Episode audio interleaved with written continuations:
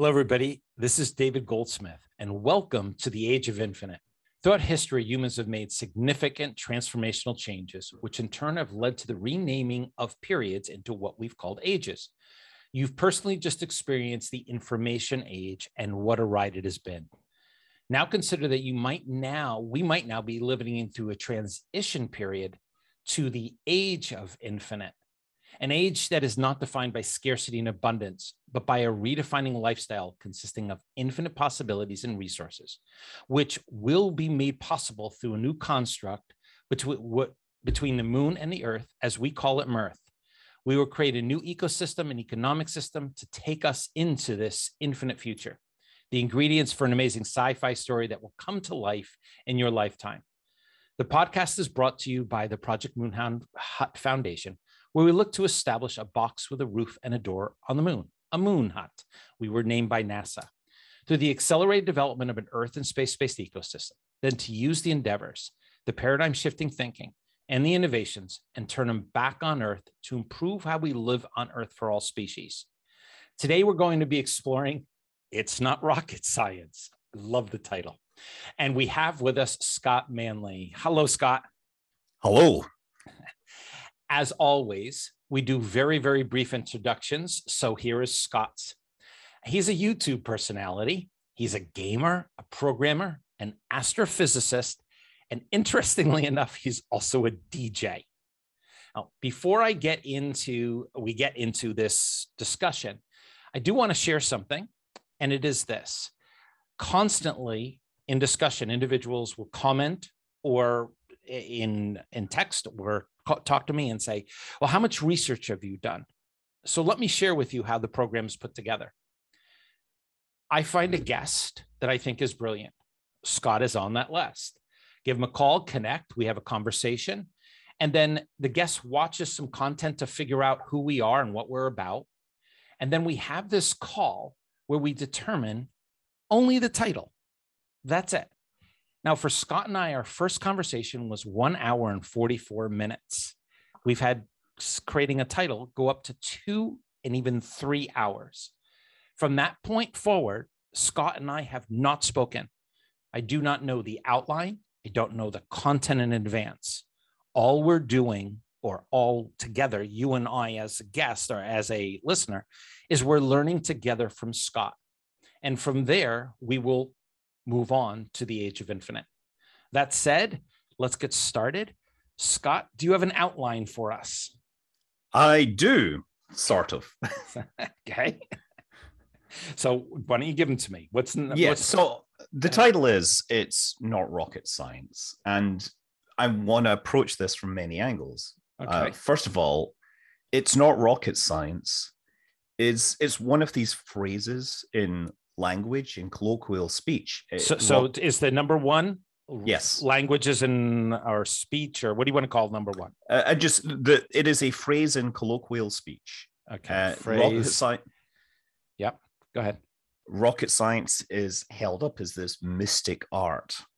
It is. Okay. What's number two? Um well the number two is actually it's not that mystical it's, not. it's not quantum mechanics or general relativity. Uh, mystical. Okay. Number three. Rocket engineering is where it's at. Engineering is where it's at. Number four. Uh, I want to actually talk about how I'm not sure how to say this, but I want to actually talk about rocket technology in detail. Okay, so we'll just call it rocket technology. Yeah. Okay, five. And I want to cover SpaceX's well different model of rocket vehicle development and how that dovetails with what has gone on prior. Okay. Next. I think that's that's a good thing to get started with. Okay. And we can go anywhere as our podcasts uh, always do. We find new places to really explore. So let's start with this first one.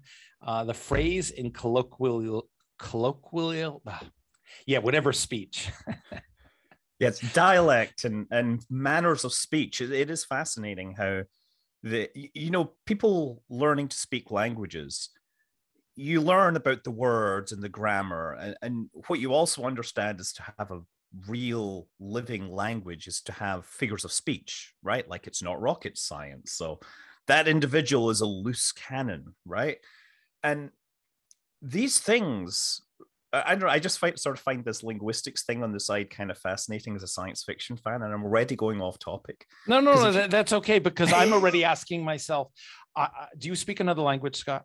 I I am terrible. I barely speak uh, languages when I'm there. I, oh, I do. Okay, try.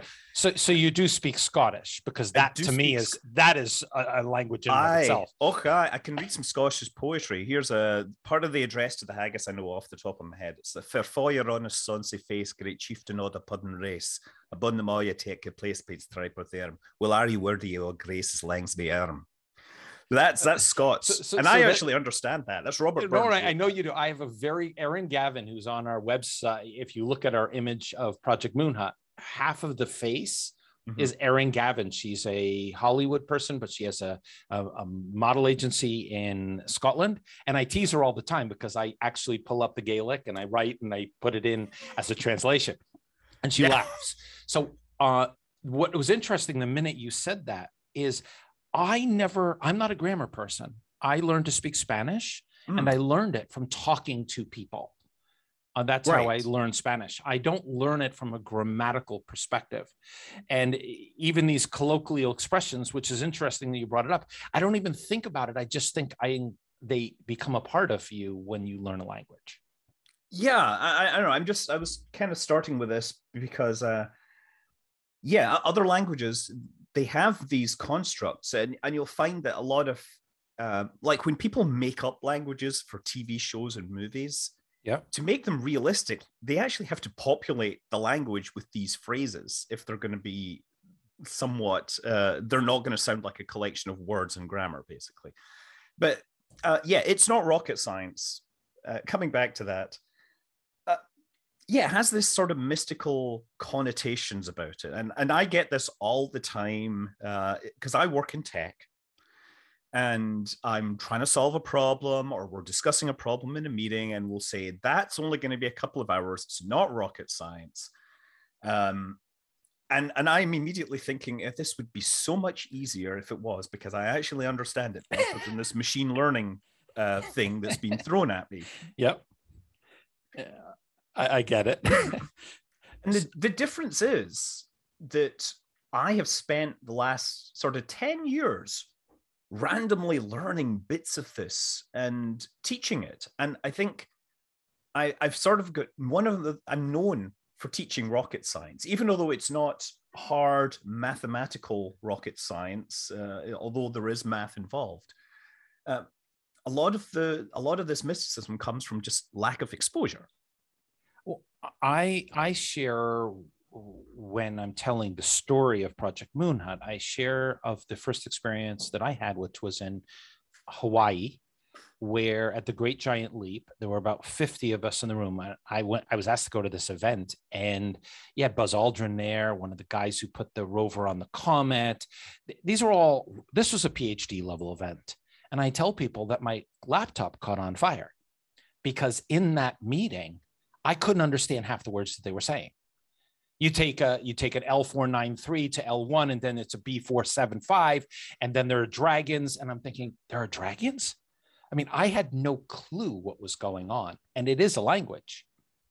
Well, you know, and I think the funny thing is that the way you've repeated that back to me clearly shows that you didn't actually understand half the references because if you'd heard those terms enough, you might repeat them in a way that would make sense to me. But this is the game of, of Telegram or telephone now, and I oh yeah, no, no, uh, yeah, I, I had I had no clue what they were saying. I Mike, I was typing so fast to get what is an L one, what is well, an L. So L one is probably a Lagrange point, right? It was the Lagrange point, but if you've never heard this before, if you didn't know yeah. anything about rocket science or space, I didn't know what that meant. And then they started talking about dragons. This was 2014.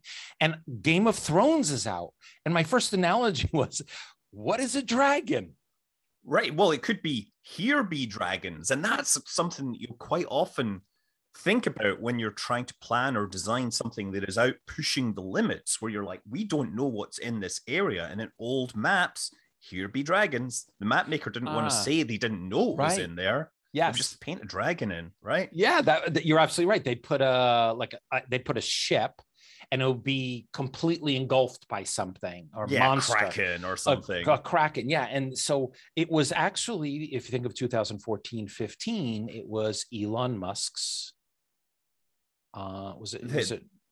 There's a what's it? The, the he has a he has a spacecraft, the Dragon, but right. I'm not and sure that, that was, would have been involved in a comet mission. So that was what was being referred to, but oh, it I, was okay. I felt like the Thirteenth Warrior after two days because I had to decipher, and if for uh, the and I know you know the reference. I'm just bringing it up. It is the movie The Thirteenth Warrior, where Anti- Antonio Banderas learns a language by hearing people speak.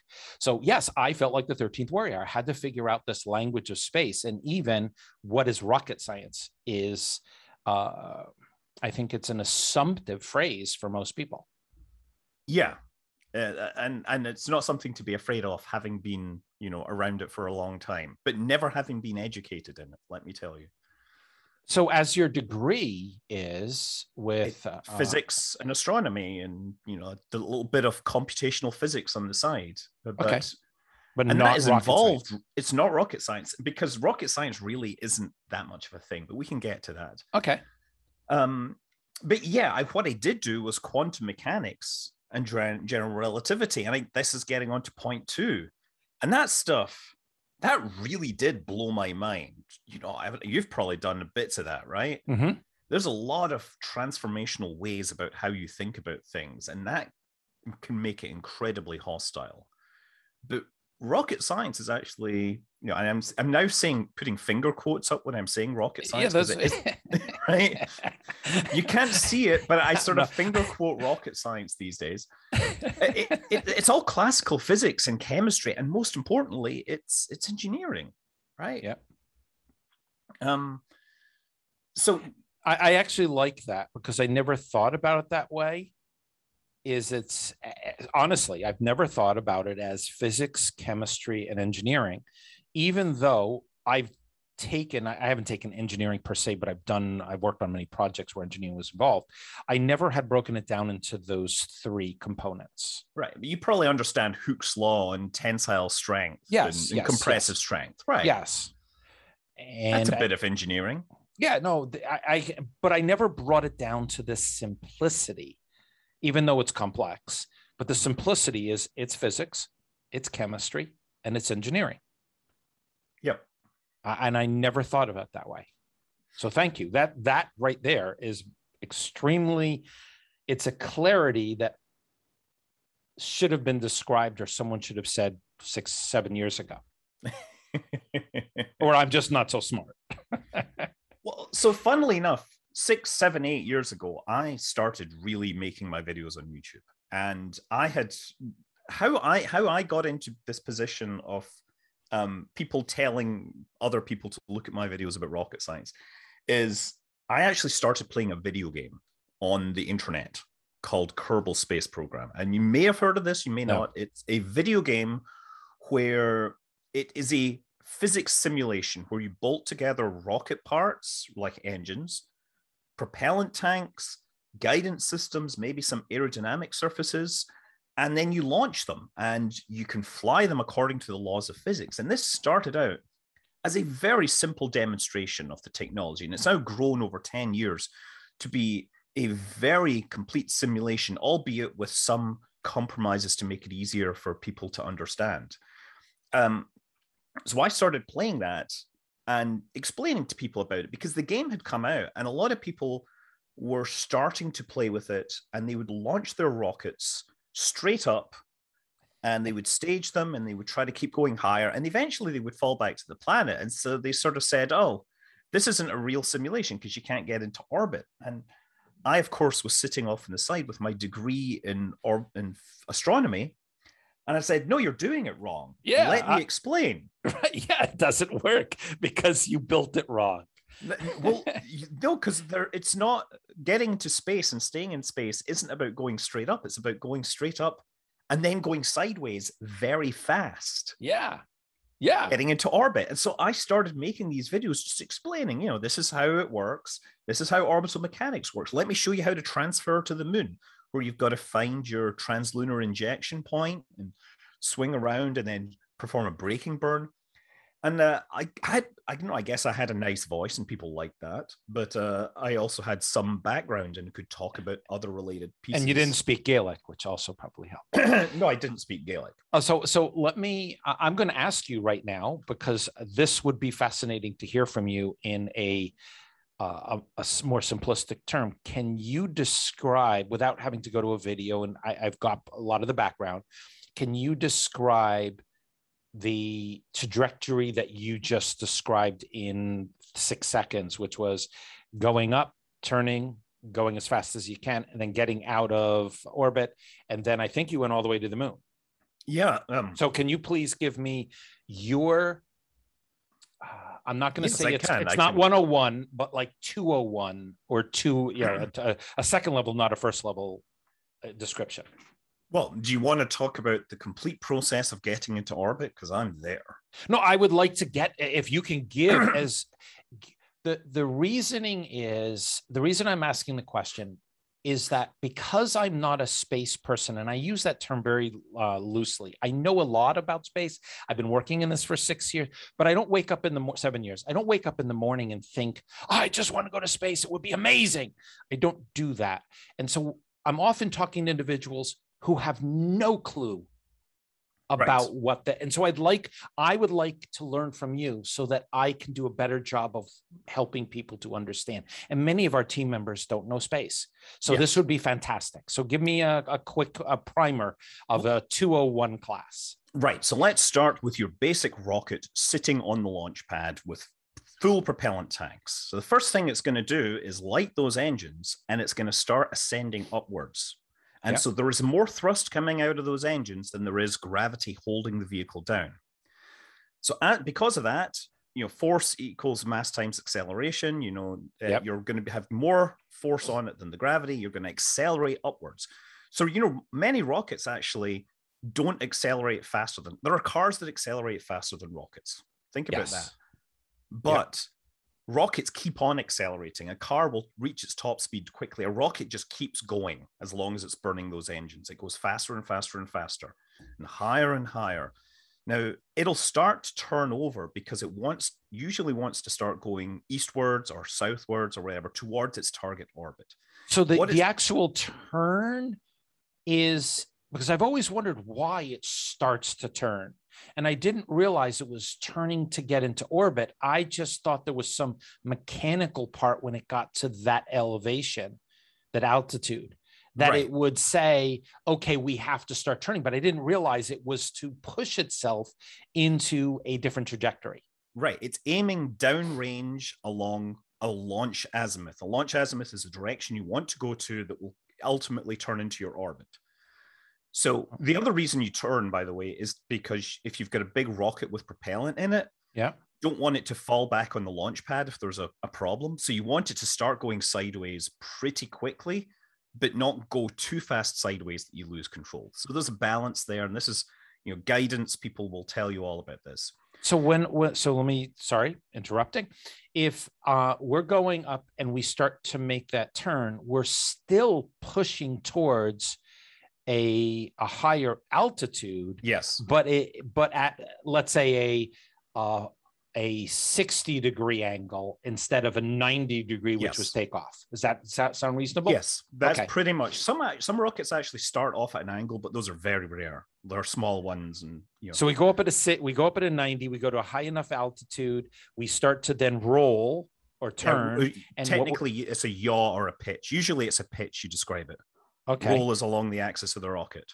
Right. That's okay. So it's a pitch. We and then what we're doing is we're we're aiming ourselves in a direction that will give us an orbital trajectory. Yes. Okay. And so as you go on, you're getting it's getting faster and faster, and by the time you're up around well past you know supersonic speeds, you're generally up at altitudes of maybe about 80 to over 100 kilometers, depending on the, the rocket design. Your first stage is going to burn out. You're going to drop that, and your second stage is going to come online. And it th- this will then mostly be concerned with picking up the speed needed for orbital velocity. So what the first stage does is generally put it into a ballistic trajectory that would carry it maybe a few hundred kilometers down range. Yeah. But if the second stage didn't light, it would just fall back. Right. So the second stage uses this lift, this loft, and the time that it would take to reach its apex to get faster and faster. And it's aiming for a speed of about uh, Mach 25 relative to the surface of the Earth, or 17,500 miles per hour, right? 25,000 kilometers per hour. That's how fast you have to go. 7.8 kilometers per second. There you go. And at that, right, you know physics. You mm-hmm. are in these, if you're moving in a circle, you experience uh, an imaginary force pulling you outwards. Yes. So if you're going fast enough around the Earth in a circle, that imaginary force can cancel out the force of gravity, and then you are in an orbit. You won't go up or down. You will in, be in this circular trajectory, moving at 7.2 kilometers per second or 7.8 kilometers per second. It depends on how you measure it, right?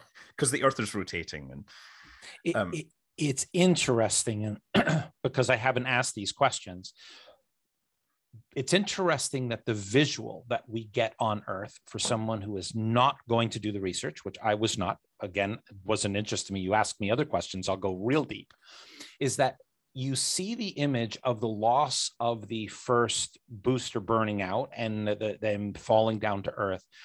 And it feels like you're already so high that you are in space but what you i think you're kind of alluding is you're high enough to be at a point where the second engine kicking in can get enough orbital velocity. It's still going at that 60 degree or whatever angle, but it's now accelerating it in a different atmosphere condition, in a different, uh, a different, and starting to turn into an orbital velocity of a circle around the moon. Yeah, so Does we're talking sense? about getting into orbit around the right. Earth first. Yes, I mean, I'm sorry, around the Earth. That's what I meant. Yes. Yeah. So, so go ahead. That that first stage is to give you the altitude and the time you need for the second stage to pick up the speed it needs because it takes yep. time to accelerate it. Yeah, that's typical. That's your typical rocket design, and there are many, many variations on this. And you were talking about something going to space versus not going to space. If we talk about an altitude of like 100 kilometers as space, the boosters on SpaceX rockets, they go the first stage booster, those reach space. But the boosters on the space shuttle, those big solid rocket motors that were needed, those never got high enough to reach space, but they were would land and, and recover. So the whole all of this staging is just because this second stage needs to spend a lot of time picking up the velocity needed. Yeah, that, may, that makes sense. Right. It just so, doesn't look that way when you're looking at the camera. It looks like it's already in orbit because yeah. it's so high up, but it's actually not. It still needs that additional trajectory with a different burn and a different angle to get it to where it needs to be. Yeah, it's all about speed. Getting to space, you can get to space going straight up and straight down by traveling at about Mach 3 and then letting velocity calculate track bring you up. But if you want to stay in space, you have to hit about Mach 25. Okay. It's wild. Yep. So, um, so anyway, that that would be you getting into a stable orbit around the Earth. And one of the sort of well, I'm sort of moving forwards here in, in terms of where I thought I'd be, but one of the sort of basic things in rocket science is the rocket equation. So this is a bit of an aside. Do you understand that a rocket is expelling propellant out a rocket nozzle, and that propellant is going off in one direction at a certain speed, and that Newton's third Newton, law, yeah, Newton's third law, yes, equal and opposite reaction says the spacecraft has to accelerate in the other direction, right? Mm-hmm. Yep. Now, you can imagine that this can do this for a certain amount of time until it runs out of propellant, mm-hmm. and then it's floating in space, and it just follows whatever trajectory because of Newton's first law and the law of gravity. Yeah. So you can actually calculate how much time and how much acceleration you get to get a total change in velocity that a spacecraft is capable of. And it's not totally trivial because if you think about it, when you've got a rocket full of propellant, you have more mass. And so that same engine gets less acceleration. Mm-hmm. And as you burn propellant, you get more acceleration out. Yes. So there's a little bit of an integration you have to do, uh, but ultimately you can get some. You do something called the rocket equation, which was an equation that's so simple it was derived uh, in the 19th century by a Russian school teacher called uh, Konstantin Tsiolkovsky. Mm-hmm. And all it does is it tells you how much your rocket can change its speed based upon the dry mass of the vehicle, the velocity of the rocket exhaust, and the mass of the propellant. But okay. what I want you to embrace here is the notion that there is a finite, definable change in velocity that a rocket can manage. And we call this delta V. And you've probably yep. heard delta V if you've been in space circles. I, I, if you've even watched my writing, whenever I hit the word change, I always write delta. So yes, yeah. I'm, I'm very delta V. Okay. So now we've got to space. We've we've done those delta V calculations for the first stage and the second stage. Now to get to the moon, you might need a third stage, and you have to make sure that it has to be able to reach the moon. And to do that, it's in a circular orbit. It wants to go into an elliptical orbit where it starts at uh, you know a few hundred kilometers above the Earth, and then the ellipse carries its orbit out to where the moon is, about four hundred thousand kilometers out. Mm-hmm. And to do that, you accelerate. Yep. And you need a certain amount of delta V. You need about 2.8 kilometers per second, I think, or maybe three. I, I, it depends on on a number of factors. I, and I, I just understand the concept that you have to you're you're in a velocity and you need to escape that velocity, so you need another fuel source to yeah. be able to ignite it, and it ends up turning it into elliptical shape because it's the it's a the way in which the path of orbital velocity or orbits work when you start to ignite. Yeah, yeah. Well, yeah. All orbits are are conic sections. Uh, okay. We're generally talking about we're generally talking about circles or ellipses. Yep. And and a circle is a special kind of ellipse. Yep. Right. And, and so yeah, you you accelerate so that your orbit will come out and meet the moon at some future time, and you have to do the math on exactly when and where you apply this. Yeah. but it's actually not. You can actually eyeball this and because I do this in video games. right. okay. oh, I, I, can fly spacecraft by the seat of my pants. Let me tell oh, you. Oh, by the way, do you know the people at Kerbal? I do actually. Yes. Okay, I want to meet them. Oh, interesting. Okay, they, they I mean, I'll tell you what the the people behind Kerbal have revolutionized understanding of rocket science, and it's fascinating that I I go to science events now, and so many of the people coming up have learned all about it. And there's a fantastic diagram. Uh, I don't know if you know XKCD, it's this uh, no. uh, cartoon. So there's a, a little graph he, he drew as one of his cartoons. This guy worked at JPL. He's, the graph is how much I understand rocket science on the vertical axis and the horizontal axis is time. And it sort of goes up slowly. And he says, went to school. He's got a little, got a degree in astrophysics, yeah, slightly higher. I can see where this is going. Played worked the game and learned it all. right. Worked at JPL, slightly higher. Played Kerbal Space Program, and it just shoots off yeah, the top. Yeah, yeah, that's right. exactly. I drew a graph. That's exactly what I had drawn. right. And this is XKCD. You should look it up. And the thing about Kerbal is, as I said, it makes all this available to you, and it makes it all available to regular people. When you drive a car, you are you're you're dealing with forces on the road. You're dealing with complex friction forces mm-hmm. engine power and braking. All this stuff is actually quite complicated physics. You know your body is rolling You get suspension working. Mm-hmm. but you don't care about any of that because you your understanding of driving is an experiential thing you've learned by doing right? You've built the context in your head and your model for how a car should behave. Now people that have worked in with rocketry, a lot of the stuff is the mathematics. Yes. Right. You haven't gone to space and tried to maneuver a spacecraft. In fact, astronauts have gone to space and generally had spacecraft maneuver. It's all been based on commands sent up from the ground. Right. They're they're I, and it's a misnomer that because they're an astronaut, that they are also a rocket scientist.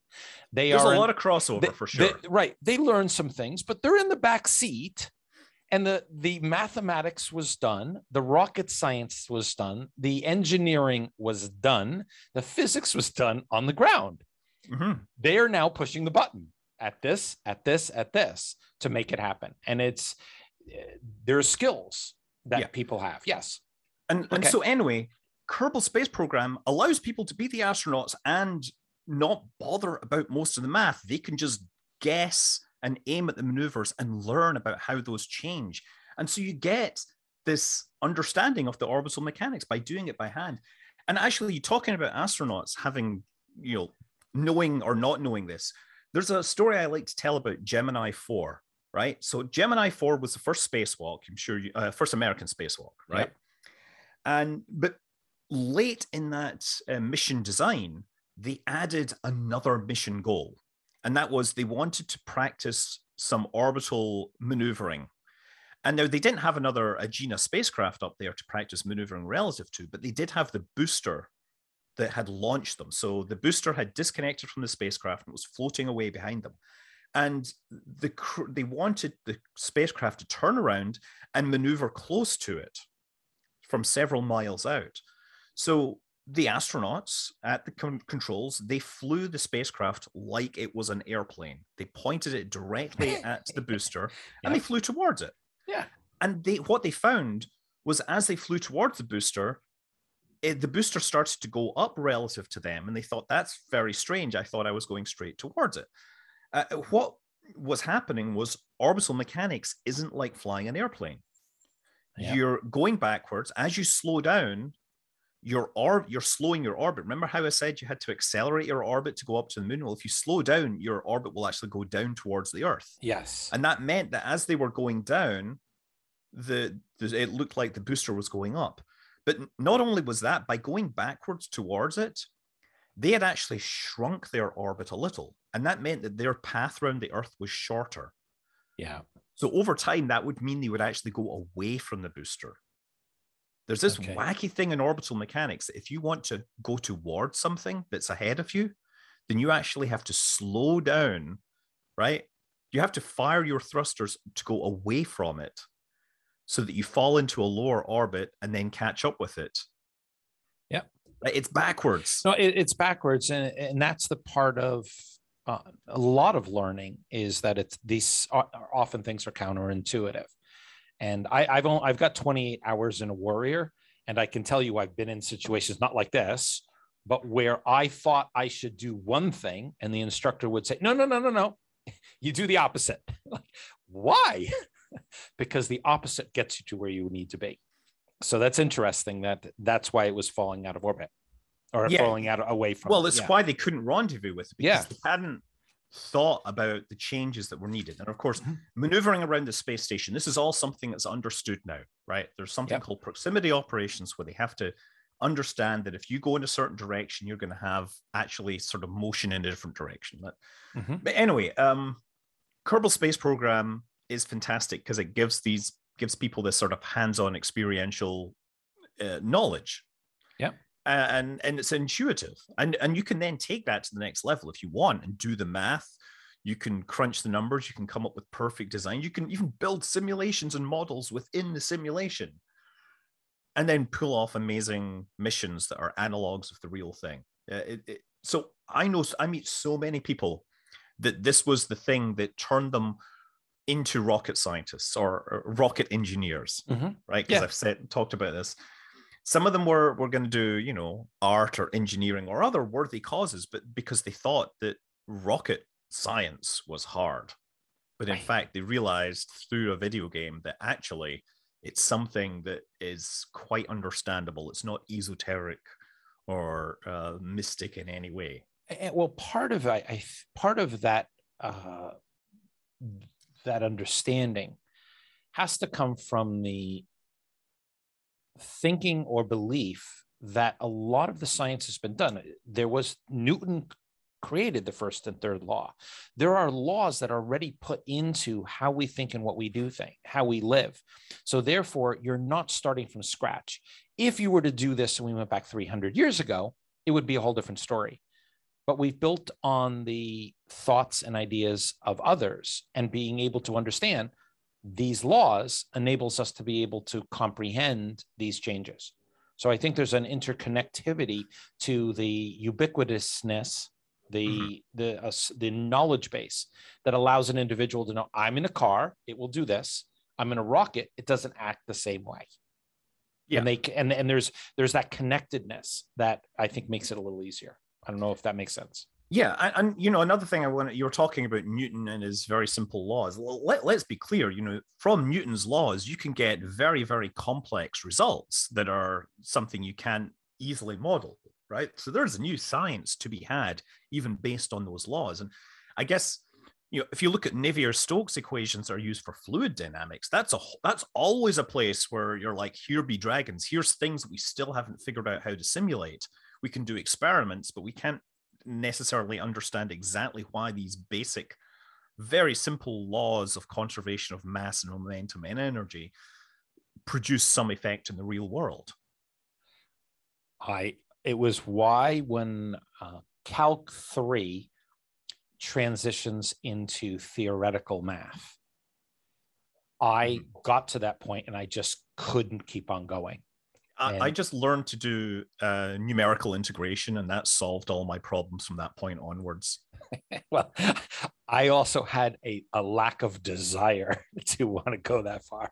But yes, these type of mathematical equations or these laws they they go to a point and yes i know they could be extremely complex yet when you when you can describe something to me and scott you're describing to me uh, an understanding of a principle. And then what you did is you have a reference point. You said, in essence, David, if you're in a car, you understand you don't have to know there's friction, but in the back of your mind, you know that the tires are causing friction against the ground and there's an air friction and there's other friction, but let's use those as the basics. You understand that there's an engine in your car that you can press a pedal and put in more of the combustible or use the energy if it's battery.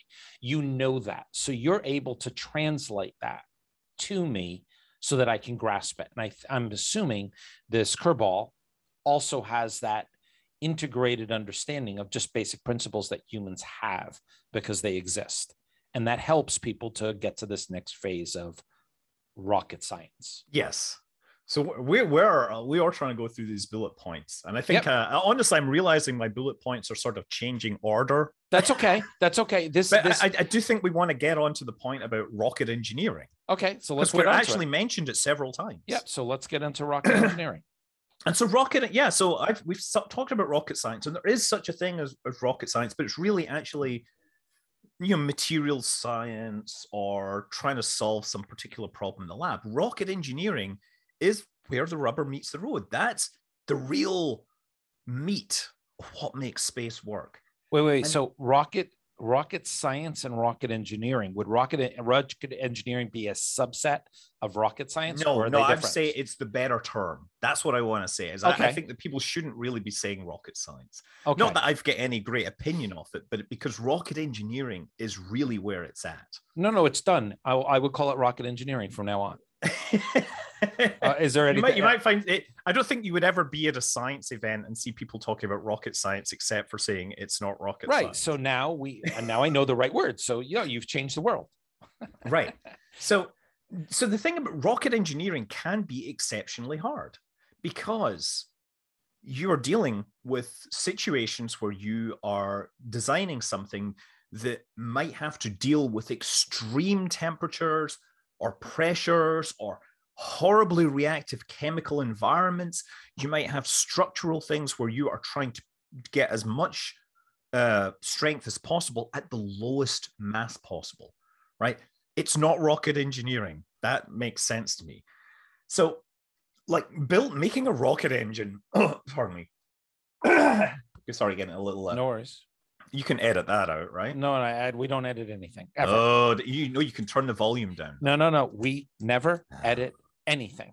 Anything. There is never. There's never anything that we have ever. I've done about 250 interviews, 260 interviews, and I've even have people. I had one individual. I won't mention name. Very, very, very, very famous in another industry, and he was a jerk.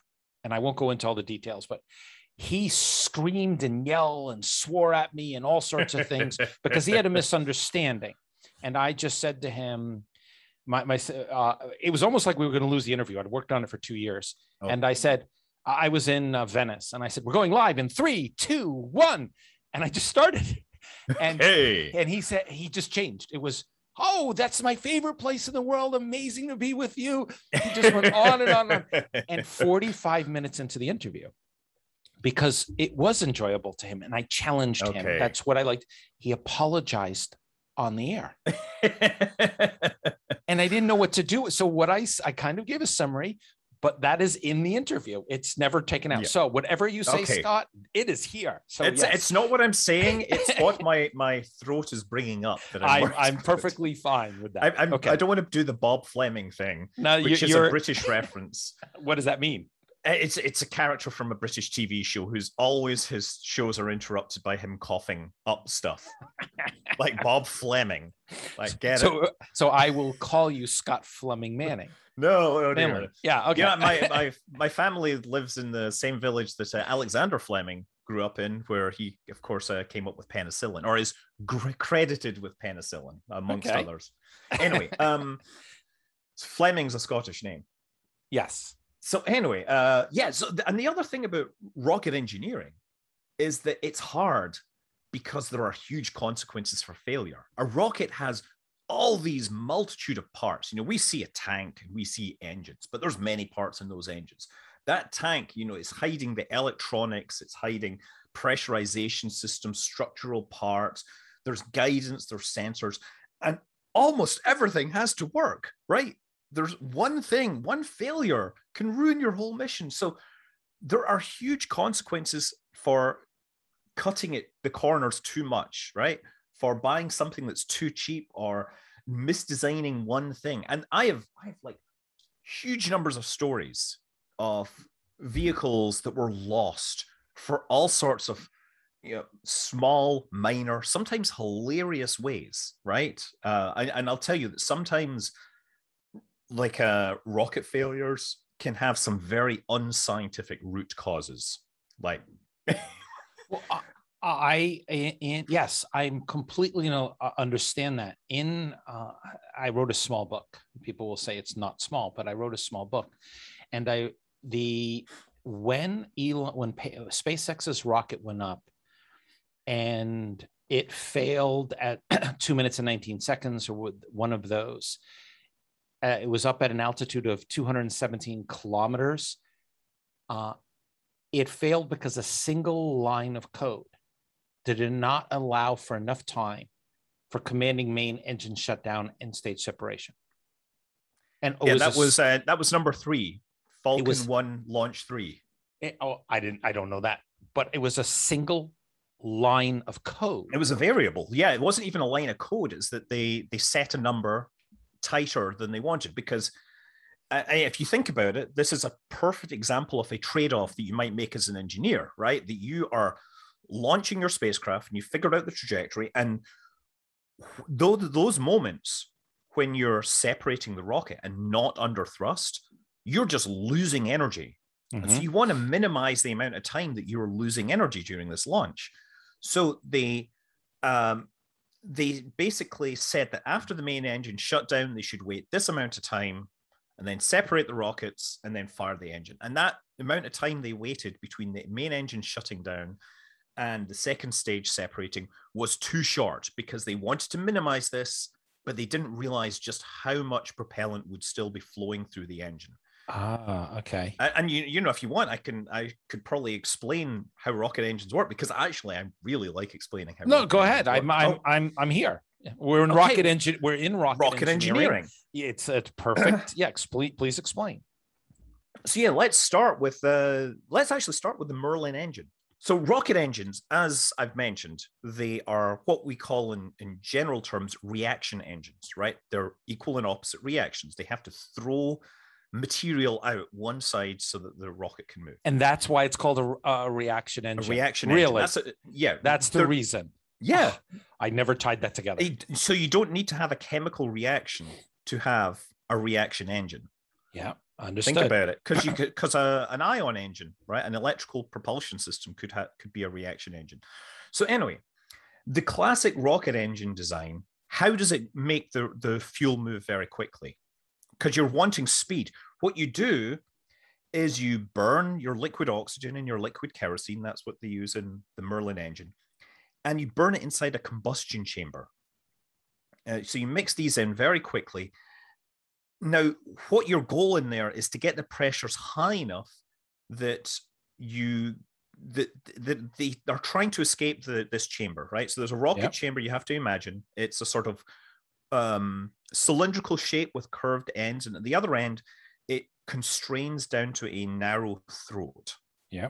And you want this throat to be sufficiently narrow that when you're burning the propellant, it, the, as it tries to flow through this throat, it has to reach supersonic speeds. And that's really critical because there's a a thing in Bernoulli's theorem. You know, Bernoulli's theorem yep. talks about uh, uh, liquids or fluids flowing through pipes of different sizes. There's a bunch mm-hmm. of things. So if you can, if you actually shrink it down to the size of a, a, very small size, it will be flowing supersonic, and from that point onwards, it can't flow upstream again. Now, you then expand that out. That's your rocket nozzle. Think about it, right? It expands out into this bell-shaped nozzle, and the way it expands is because it started supersonic, it will actually get faster. And there's a weird inversion of Bernoulli's theorem that I can't really explain with audio. So okay, I'm not going to try. so I do want to ask a question before you get to that. Uh, in relative size, let's mm-hmm. take a, an engine. You can pick one or a, a rocket that you're thinking about. How big? How big is a typical engine? I, and I know that's a very bad word to use, right. typical, but I'm trying to get a size for how large this hole would be, this throat. Um, yeah. That, you know what I'm asking? Yeah, I, I know what you're asking. And there's a whole range because rocket engines, some of them are the size of people, some of them are, you know, Let's twice talk- this, the height of people. The Merlin engine. I am talking about getting us into orbit. Right. That type so that you, you're. You're talking about engines that can be the size of cars or yep. or trucks. Yes. Or they can be very small things. Like I've seen rockets that use engines that are the size of lawnmowers, like the small engine. They're very, very small. So let's take something like the dragon size. Uh, I mean, a, a uh, well, large. So dragon is the the second is the third stage. So okay. you're talking okay. about the Falcon Nine or the Falcon, Falcon 9, One correct. we started talking with, and it yep. has a Merlin engine. Yep. And I'd actually have to look off numbers, but you know, you can see there's pictures of people standing next to these, and it's not much taller than them. Yep, I've right? seen that. So there's the uh, there's what's called the power head on the top, and then you see the bell-shaped nozzle. Right, the nozzle, all that's doing is taking the hot gas from the combustion chamber and expanding it out to accelerate it. So, point I want to make about this is that that process of expanding this hot gas through a nozzle turns the heat and the pressure into velocity. Mm-hmm. And that's all you're wanting. You don't care but you. Don't, you prefer it to be cold, but unfortunately, laws of physics says that hot gas moves faster. So you're like, okay, mm-hmm. make it as hot as possible, right? Yep. Make it as high pressure as possible. Expand it through this throat, and we get it going. Okay. So that's how the Merlin engine is is working. But now, how does that propellant get into that engine? Right? You've got these big fuel tanks. Well, if you think about it, you're trying to put a lot of pressure into this engine. So you need the pressure that's pushing the propellant into the engine, the combustion chamber, to be higher than what's inside the combustion chamber. Otherwise, mm-hmm. it'll flow backwards. If Correct. you didn't, if you didn't have, if you just had like a regular propellant tank and you open a valve, as soon as it starts burning, the flame would run back up inside your combustion, you know, into your Not fuel good. tanks. They wouldn't go. They wouldn't go very far. No. Yeah. Right. Mm-hmm. So the Merlin engine, there's different ways to do it. Some some rockets are very simple and they just have tanks that are very strong and heavy and they have very high pressure gas inside them that pushes the propellant in. That's not efficient because you want your tanks to be super light. So instead, use pumps. And a huge part of the design of rocket engines is the pumps. Okay. Because these have to be able to move you know sometimes tons of fuel per second you, have seen like a fire engine spraying water out right that's yes. nothing like look at these big trucks blowing like water maybe you know hundreds of gallons per second the f1 engines that are pushing the saturn v those are putting like tons of propellant every second into that combustion chamber at incredibly high pressures. So how does that compare to, uh, in relative terms, a military aircraft rock, uh, engine in terms of propellant speed? So military aircraft uh, are generally using jet engines. Yes. Right. And so they are actually most of their reaction mass is coming from the atmosphere, from the air. Ah, okay. Yeah. So they they so almost all jet engines get most of their thrust from pushing the air along. Yeah. And that's why they're sort of limited to, you know, Mach 3 or or you know, generally not much higher. If you look at your civilian aircraft, almost all the thrust comes from the big fan blades at the front yeah. Because there's a small jet engine in there that's driving the high bypass turbofan. That's how they're what they talk about. So they they be, the engines have been getting bigger and wider, and the actual core of the engine has been getting smaller to make them mm-hmm. more efficient. Yep. So you know we're talking kilogram. I don't know how many like kilograms, pounds of fuel per second, maybe in jet engines, maybe maybe more, probably a lot more. But rocket engines are absolutely in a league of their own. So how mm-hmm. do you build pumps that work that fast? That's my next question. Right. You, you use something called a turbo pump. Oh, okay. Right. Oh, yeah. Well, uh, what is a turbo pump, right? turbo pump is a combination of a turbine and an impeller, a pump. So you have uh, like a little jet engine. You have a series of spinning blades. You blow hot gas through those blades. It spins it up, and then that drives your pump, which uh, is pushing the propellant through. Now, what drives those turbines? What makes the hot gas? You have another rocket engine. So the Merlin rocket engine, the F1 rocket engine, has what's called a gas generator, and that's a smaller version of a rocket engine that drives the turbines that pumps the fuel for the main engine. So you have an you, you have an engine within a turbine within an uh, you have an engine within an engine. Yes. Okay. Right. Yes. And so the the one the the gas generator for the Saturn V, it was something like 100,000 horsepower hmm. to drive just the pump on wow. one of the five, Saturn V's engines. It's wild. And so that's actually very common to see turbo pumps in almost every rocket engine. There's a few that use electric pumps. You get ones which use um, electric pumps as well. Mm-hmm. Um, the gas, you, what else? yeah, you, you have a few different things, but turbo pumps are where it's at, where it's always been. So anyway, uh, as you can imagine, this means quite a lot of complicated plumbing. You have propellant lines, o- oxygen lines. They have to go and feed the gas generator. They have to feed the pump. They have to feed these have to feed into the main engine. Oh, and by the way, that main engine. Um, remember how I talked about how the combustion chamber is incredibly hot because it makes the gas better? Well, actually, it's hot enough to melt pretty much any structural material you want. So you have to figure a way of keeping this cool. And how you do that generally is regenerative cooling. That's where you flow the propellant that's coming into the engine through little channels in the walls. Like you, the walls are basically made of pipes. I, have seen this. Yes. Right. You've seen this. And this is how. Yeah, it goes on the outside of the, the I don't know, the what do you call the chamber? The nozzle it, and the combustion chamber. The yeah. way I thought about it was arteries and veins yes, that are kind of perfect. interconnected out on the exterior, and that allows it to keep it cool. Right. And this is rocket engineering, extreme temperatures and pressures, and you're dealing with them by cooling it. You know, the space shuttle main engines, the temperature inside the combustion chamber will boil iron. And yet, when that engine is firing, you can have ice forming on the outside of it. Like just think it, there's a few millimeters separating these mm-hmm. environments. Yes. And that's rocket engineering that's doing this. So I've sort of given you a rough idea of how yeah. this engine is working. And mm-hmm. there's a lot of piping in it. So coming back to this flight, the Falcon uh, one third flight, as they shut down that engine, the turbine spins down, the fuel stops flowing, but there's all this piping and there's all this propellant still sitting inside it. And it sort of has a momentum the pump doesn't spin down immediately. So it kept on flowing.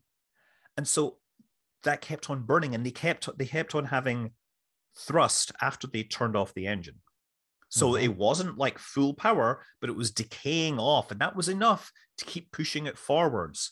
and they had misjudged how long this extra thrust would keep pushing the rocket. Okay. And so when they separated, they got pushed apart, and then the first stage kept pushing and it crashed into the second stage ah. and they ah. lost the rocket. Okay. And if they'd waited longer, they would have got to space on their third try. So it, yeah, it's more or less they they disconnected, they decoupled, but they didn't account for the the momentum that was already there. The amount of propellant so, still right. in all that plumbing, and it still kept on going, and it just rear-ended it. Yeah, that's a way to say it. It just rear-ended. rear-ended, and we've seen video. You can see the video of this. The thing. But you, you, have seen these big cars, right? You've seen trailers. You've seen types of things where people didn't account for time, uh, friction, whatever it may be, and it just rear-ended it. Okay. Yeah, and that, and that's what I, I guess comes back to. There are huge consequences for making getting these things wrong, right? Like SpaceX yep. almost didn't succeed because of launch three. They were very close to failing on launch four, right? Yes. And and so I I had written about this in uh, the, the book that I had. I'd written about how a single decision, a single thought, a single process, a single strategy, a single whatever you want to do mm-hmm. could have huge uh, consequences. And the role of an individual who's in management, in this case, or leadership, is to make sure all these decisions actually add up. And it's not always the big things that make things fail. It could be as simple as a line of code decision. Yeah, and there's another uh, launch two for SpaceX has another sort of similar although it's a more engineering story. So Launch 2 failed to achieve orbit as well. I, think, I'm, th- I'm hoping I'm remembering this correctly. This was again the Falcon 1.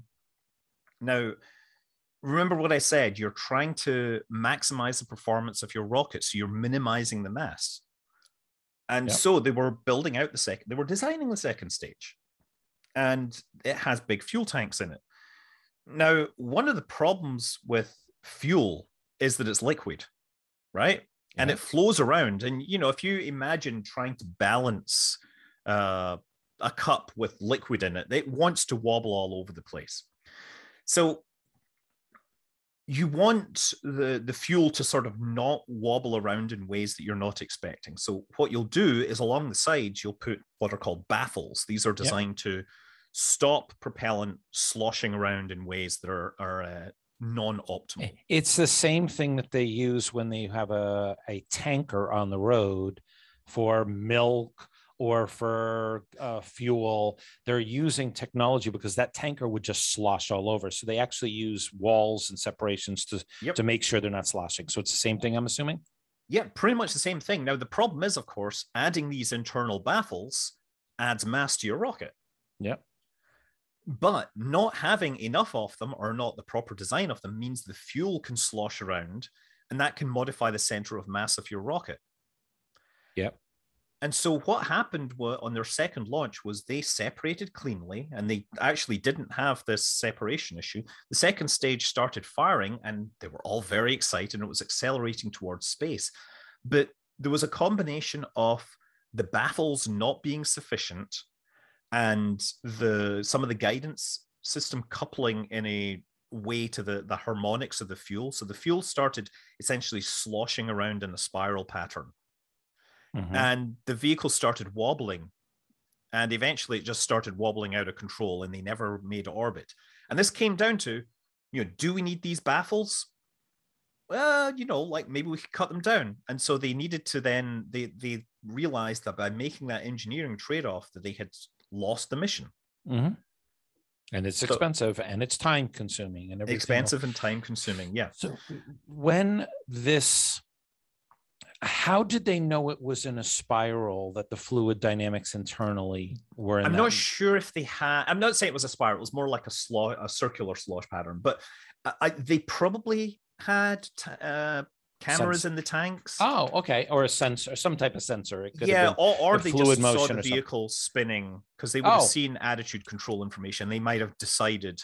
Right now, they have uh, cameras in the tanks. I know that in the current version of the Falcon 9s. I don't know if they had that on the Falcon. 1. I never would have thought that that individuals would put cameras in tanks, but it makes sense. Oh yeah, they're amazing. So I, I just on... never would have thought of that. That's uh, it just sounds it's amazing to do that because now you would know.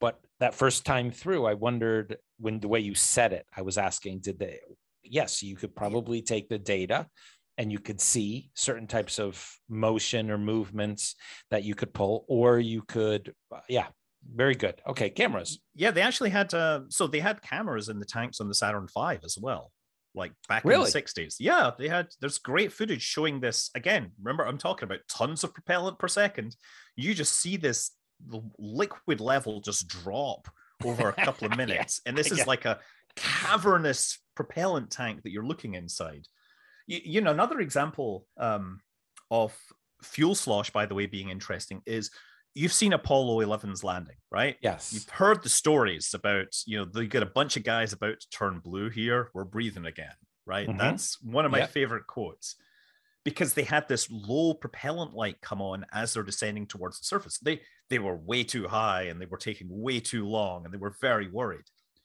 Well, turns out that was actually that light shouldn't have come on. They had plenty of propellant. and and the reason why it came on was because they the fuel the propellant baffles inside those tanks were insufficient. Oh, yep. So it wasn't so they, it didn't it didn't hit the sensor. Right, so uncovered the sensor early and they got this warning. They actually had about an at least another minute's worth of margin beyond what they thought they had. It wasn't great, and you know, Neil Armstrong, absolute legend, right? But he he kept cool and he landed it perfectly and safely. And actually, he did made a better landing than many of the other um, Apollos. But they figured this out in time for Apollo 14. The, and they so uh, they wanted to fit better baffles to the tanks. And the thing is, they'd already made the propellant tanks for number 14, uh, and they didn't want to cut them open. So they figured out a way of doing keyhole surgery, keyhole rocket surgery, hmm. on propellant tanks. And there's these great pictures of an engineer accessing these tanks from underneath to put in this very special, uh, you know, slosh reduction system.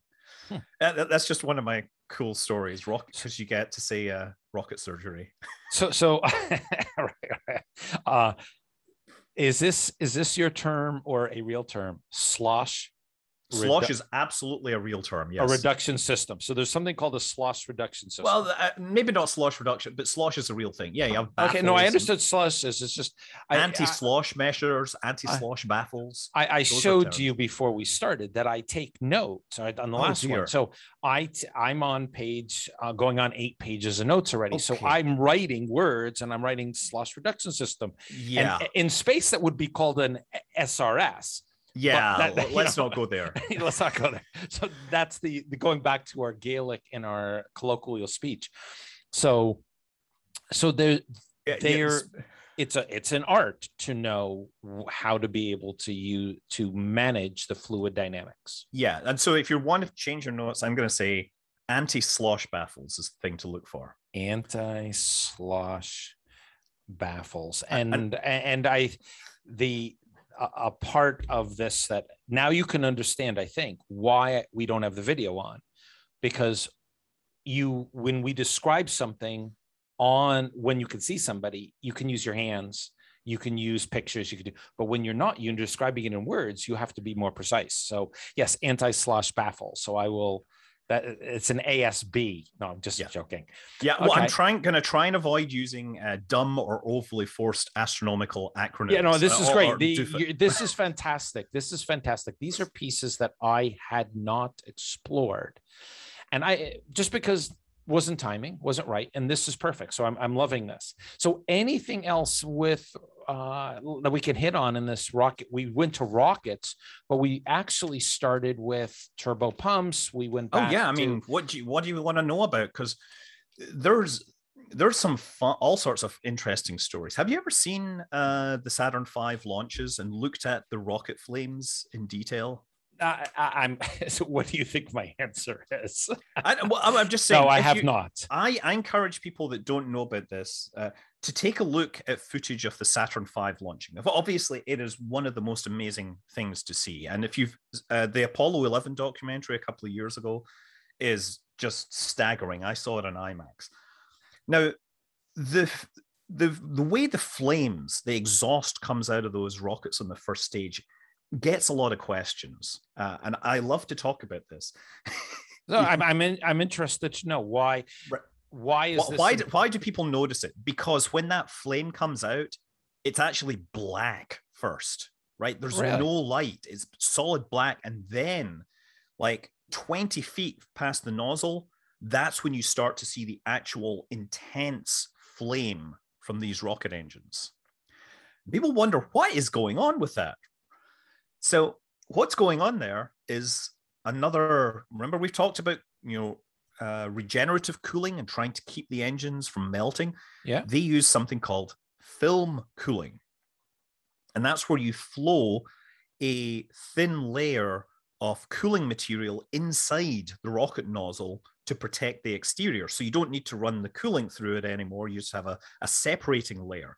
And that is cold, um, it's basically fuel rich exhaust. So it's black, it's sooty, and it absorbs all the heat and protects it. Now, where do so, they so, get? So, so let me get this right.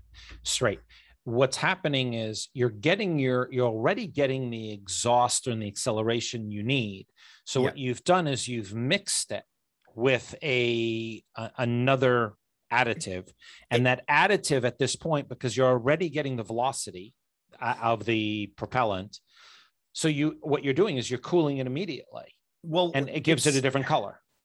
It's not quite the same thing though. If you okay. think about it the shape of the rocket nozzle is what makes your rocket exhaust go faster. So you want yep. your rocket nozzle to be bigger and longer. But as you make it bigger um, do you want to have coolant inside it? Because that makes it more complex.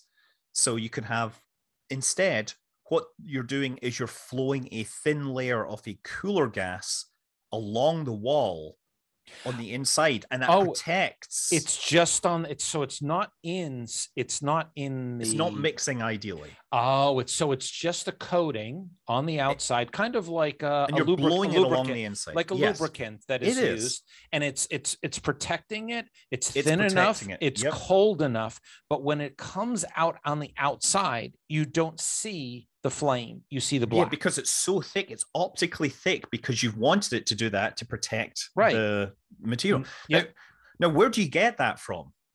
Uh, so Walmart. Yeah. so remember, I told you about that uh, turbo pump and the gas generator where it's a miniature rocket engine. Yeah. Well, one of the problems with that, if you think about it, is if you burn your propellant at the same super hot ratio that you've got inside the tank will melt anything then you would actually melt your turbine, right? Yes. Yep. So instead, you you burn that fuel rich. You have about ten times the amount of fuel compared to oxygen, and that means the combustion temperature is lower because you've got less energy and more material to heat. So that means your turbine can survive that environment. Now, that exhaust gas is very thick, black, sooty, and they take that, and that's how they cool the fi- final section of the engine. So this is done on the F1 engine on the uh, Saturn V. It's also done on the second stage engine on the Falcon 9, the Merlin engine, uh, on this only on the second stage, where they blow this around it to help protect the very long extra nozzle. So that's film cooling. That's like another engineering decision that can help improve your rocket design. Uh, and I don't know if you plan on going over this later on. These are how I get this no is, plans. No, no yeah, yeah. Uh, these are how this is how we're doing it today. In your opinion, this, and I know this is just opinion. Did we? Could we have? Did we make decisions about engines that I'm going to use these words. It's not exactly, I'll explain it in a minute, come back to haunt us, that we missed opportunities. And let me share with you or reason why I'm asking is in 19, before 1900, the most ubiquitous, the most prevalent, most used car was an electric vehicle. In the early 1900s, the combustion engine came about, and the men, and it was known so, uh, uh, from uh, from sociology that the men really enjoyed the loud sound, the power, the, and the influence of it. And they veered toward this more powerful device as a, as a car. And they gave their women the electric car.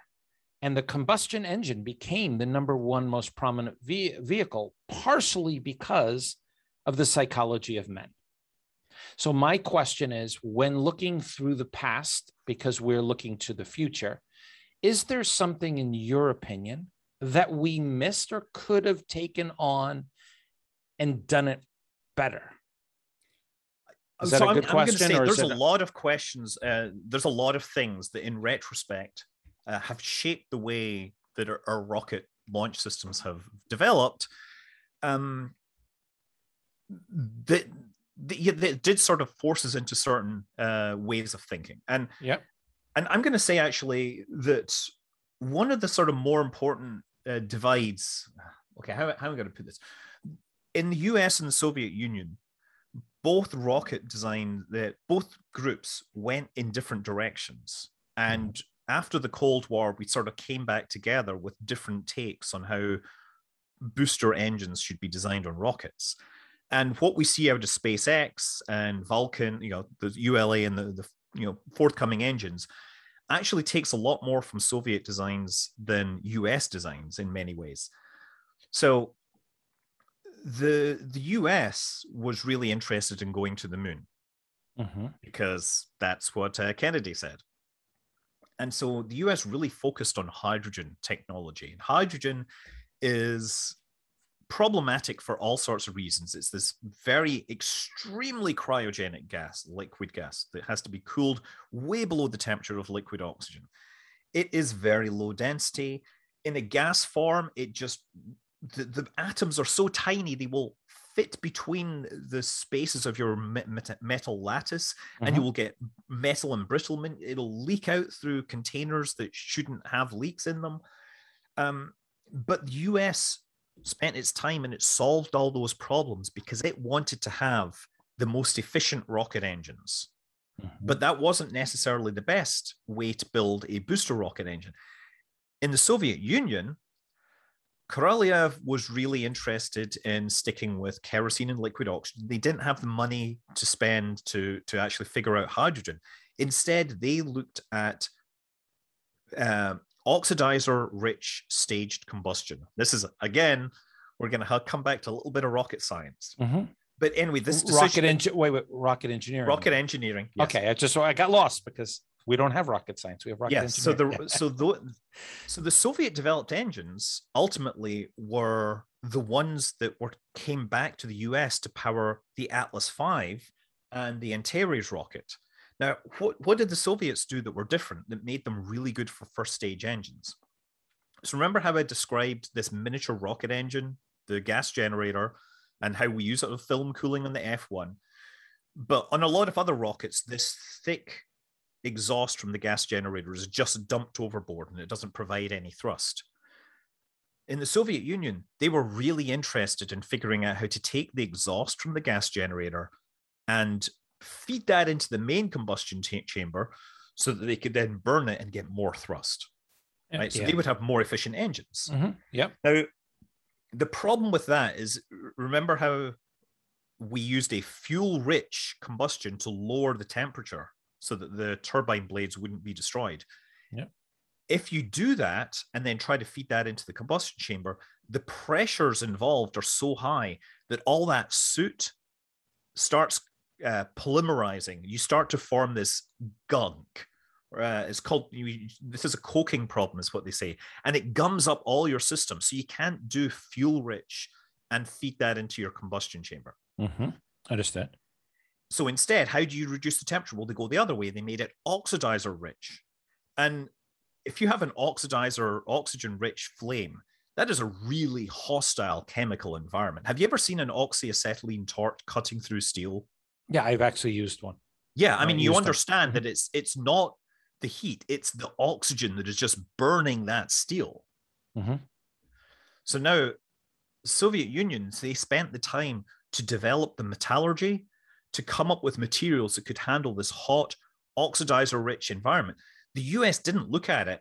And if you ask their engineers, they didn't think it was possible, right? They didn't think there was a way to make this work. But Soviet Union, they developed it. And instead, their uh, engines, which are running kerosene and liquid oxygen, got much more performance, much more thrust and efficiency. So we talk about efficiency in terms of specific impulse. Um, I should have probably mentioned that before now. no, that's okay. Specific impulse is uh, essentially the velocity of the exhaust, right? Um, that's one way of saying.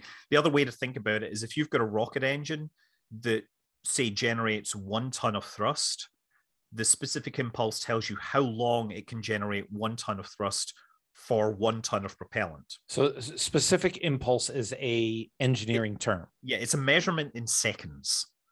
Always right? Seconds, and so yeah, yeah it, and it's very convenient if you work in metric and or imperial because you just multiply it by the acceleration of gravity which can mm-hmm. be either feet per second or meter per second and whether you're imperial or standard or metric everybody agrees on specific impulse because it's measured in seconds yep most rocket engines have thrust of about 300 to maybe as high as 340 or whatever so these are the ones that are burning kerosene and liquid oxygen hydrogen is much more efficient. Remember how I said the US was really interested in hydrogen? That's because those can be up around 400, 500 even seconds. So these are significantly more efficient per unit mass of propellant. So, anyway, the Soviet engine design that used this closed loop uh, for the exhaust going into the main combustion chamber, we call this staged combustion or closed cycle they got about 10% better specific impulse than the American designed open uh, open loop gas generators. And that's why after the Cold War, when the US started to look at technology sharing, this was one of the things that came back to the US. And for the last uh, 20 years, the US Atlas V rocket has an Atlas 4, uh, 3 were using these engines from the Soviet Union or and originally what, Soviet Union from Russia. And right now we're we have an order for like 24 and then we're done. Yeah, I think there's 29 20, left. Yeah, something like and that. And they're all spoken for. So the Atlas V, this icon that started out with the Atlas missile, is has a limited lifespan on it. Now we yep. know how long it's going to fly. Uh, and, and, we know that like six or seven of those launches are assigned to Boeing for their Starliner. We know that there's 11 of them assigned to Amazon for Kuiper. You know, we can actually tick off what they're all going to do now. And the, the, the reason I, I asked the question is, and I, I believe you'd see some of our work, we are trying to, our directive is we're going to establish this box with a roof and a door on the moon. We've designed the phases. We've got all sorts of things I'll share with you at another time uh, in terms of what we're building. And w- one of the challenges is how do we make sure we create this Mirth ecosystem and the consistency of deployment of materials supplies to the moon and back. And so I'm asking the question to say, what is tomorrow bringing? That would be in terms of engines or rockets that you might be saying we could have, should have, might have done. Yeah to get well there. i get i get more points on that for sure. Sure go ahead. I'm i'm i'm all excellent. I'm all ears. Okay uh, you can keep me on track or not. No no no this is this is uh this is amazing because in the almost 50 interviews we've done we've never dealt into this area. And the one reason that i honestly i wanted you on the program is i listened to you describe things in just maybe i saw 10 minutes of you of uh, some clip and I really liked the simplicity of the narrative. And it wasn't about the rocket science or the rocket mm-hmm. engineering. It was about under, the individual understanding what was happening so that they could rethink what they know about space and the work that's being done. Well, I'm hoping so, this is going to be useful to you. No, it's already everything so far. So keep on going. So anyway, the, so anyway, this um this closed cycle stage combustion, this is what everyone's moving to right? The the new Vulcan rocket that ULA is building is going to use a the BE4 engine, which uses staged combustion. It uses methane instead of uh, you know kerosene. And you know, talking about this decision that had far-reaching consequences was the decision early on for the US to switch to using RP1 kerosene as a propellant, right? That was largely chosen because they thought that it was too much trouble to have two cryogenic propellants on a single vehicle turns out there's many advantages to using methane and liquid oxygen both being cryogenic and methane is where everybody's evolving their rockets towards The SpaceX are building out Starship. They're going to use what's called a, they're using methane and liquid oxygen as well. And their engine is the Raptor, which uses a full flow stage combustion cycle. We don't need to go into it, but it has twice as many pumps and turbines because it allows them to run them at lower temperatures and uh, therefore perhaps have them last longer. Mm-hmm. Um, so where was I? Oh yeah, and so another another interesting decision that sort of uh, so for reusability, there's this everybody talks about oh reusability in rockets. It's such a new cool thing, right? And and you know it is. It's great it's finally worked, but people have been trying to design reusable rockets going back to the 50s, right? If you look mm-hmm. at von Braun's early visions of space flight with the conical rockets and tons of engine, those were all supposed to be recovered. Mm-hmm. Of course, he was interested in building the engines. He hadn't quite figured out the mechanics, the engineering required to land these huge stages. The Redstone rocket, which carried uh, Alan Shepard into space, right? That was originally designed with a space for parachutes inside there. There was nothing in there because by the time they flew, they realized the parachutes just wouldn't be able to land a rocket like this. yeah. Um, SpaceX they even built their early Falcons with parachutes and were unable. You know, the parachute just tore off, and, and like, uh, they ended up having to land them on the rockets. Now, when SpaceX had come onto the market, they they're obviously their Falcon One proved that they could do it, and then they came up with the Falcon Nine, which NASA came along with, where was interested in supporting. They had nine engines, and at the time, there were a lot of um, you know, well-meaning individuals in rocket industry who said that having nine engines was just a huge gamble. It shouldn't be done. Why don't you build yourself a proper sized rocket engine? So, through a lot of rocket development for the last um, 50, 60 years, the evolution has been towards fewer engines. But because having one engine fail in the 1960s, typically it was a very explosive failure that would take out neighboring yeah. engines. So having yep. w- multiple engines just increases your chance of failure. But in the intervening years, the engines got much smarter. They had more onboard technology. They get, get better at non destructive testing. And so that became less of a gamble. So SpaceX didn't really necessarily think this way at the time. It just had one engine and it could only afford to develop that one engine, right? They couldn't afford to spend a lot of time building something bigger. Mm-hmm. So they put nine of them on a rocket.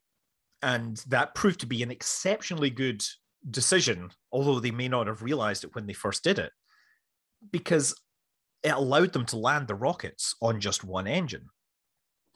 Now, one of the things I've talked about is how you're throwing this propellant into this combustion chamber to get high pressures, and it has to be high enough pressure that you create this choked flow condition so that the nozzle can amplify your rocket thrust, right? Yeah. And this means there's a minimum amount of thrust that you can put into that engine before you lose that condition, and then it just starts. It just starts like uh, misfiring. That's one way to put it. Yeah.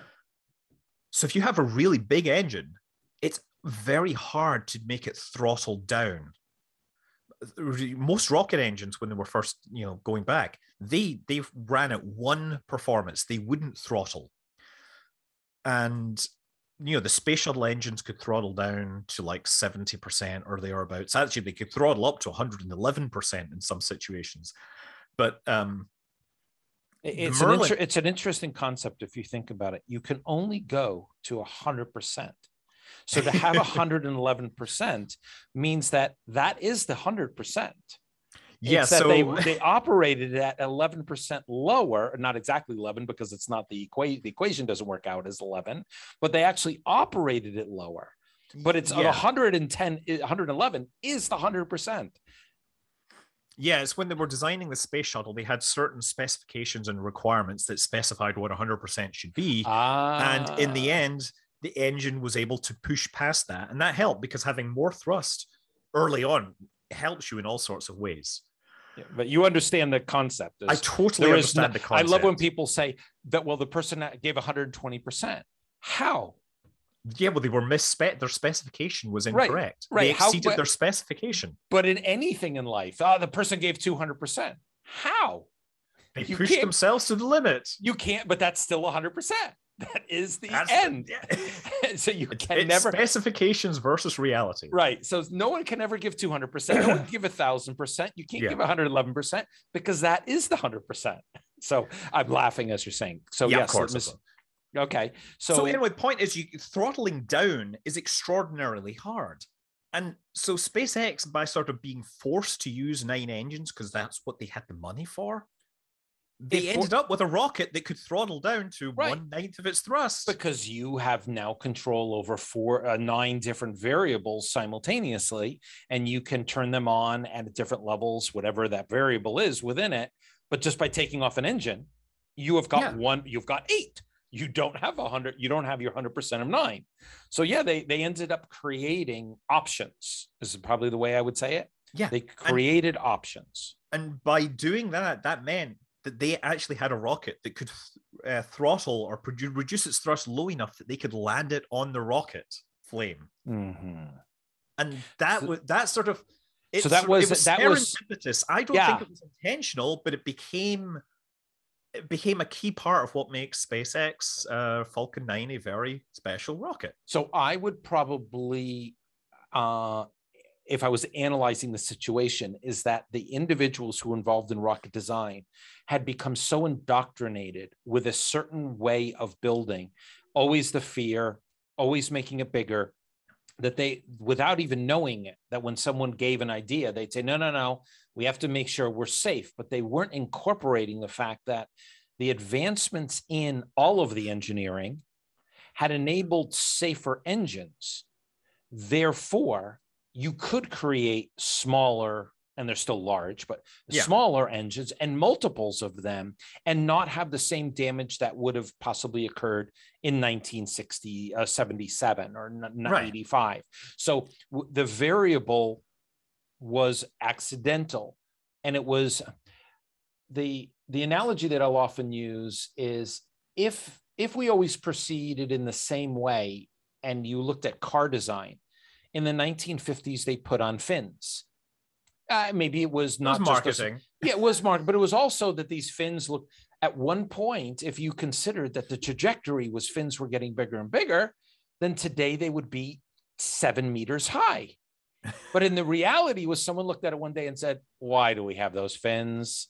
And they said because fins sell. No no no let's take off the fin and they went into a different ang- a different trajectory so what you're saying here is this was an ac- possibly an accidental a financial decision a whatever forces caused that decision to be made and it's ended up being hugely beneficial yeah it's it's ended up being key to their design and nowadays, you know, you'll see Falcon 9 launches with 27 Merlin engines simultaneously firing flawlessly. Right? Yep. So we, we've reached, I mean, there's, it's very, I, there's very rare to see an engine failure on the first stage on a Falcon 9. We, I think we've seen one during ascent and we've seen a couple during descent, uh, you know, as they've pushed the limits and figured out where, where, uh, you know, where their limits are on landing and reuse. Okay. So, um, and of course, now, of course, they're looking at Starship. They're building one engine design, the Raptor. I mean, there's a few variants of the Raptor, but they're talking about 30 engines on the first stage of that thing.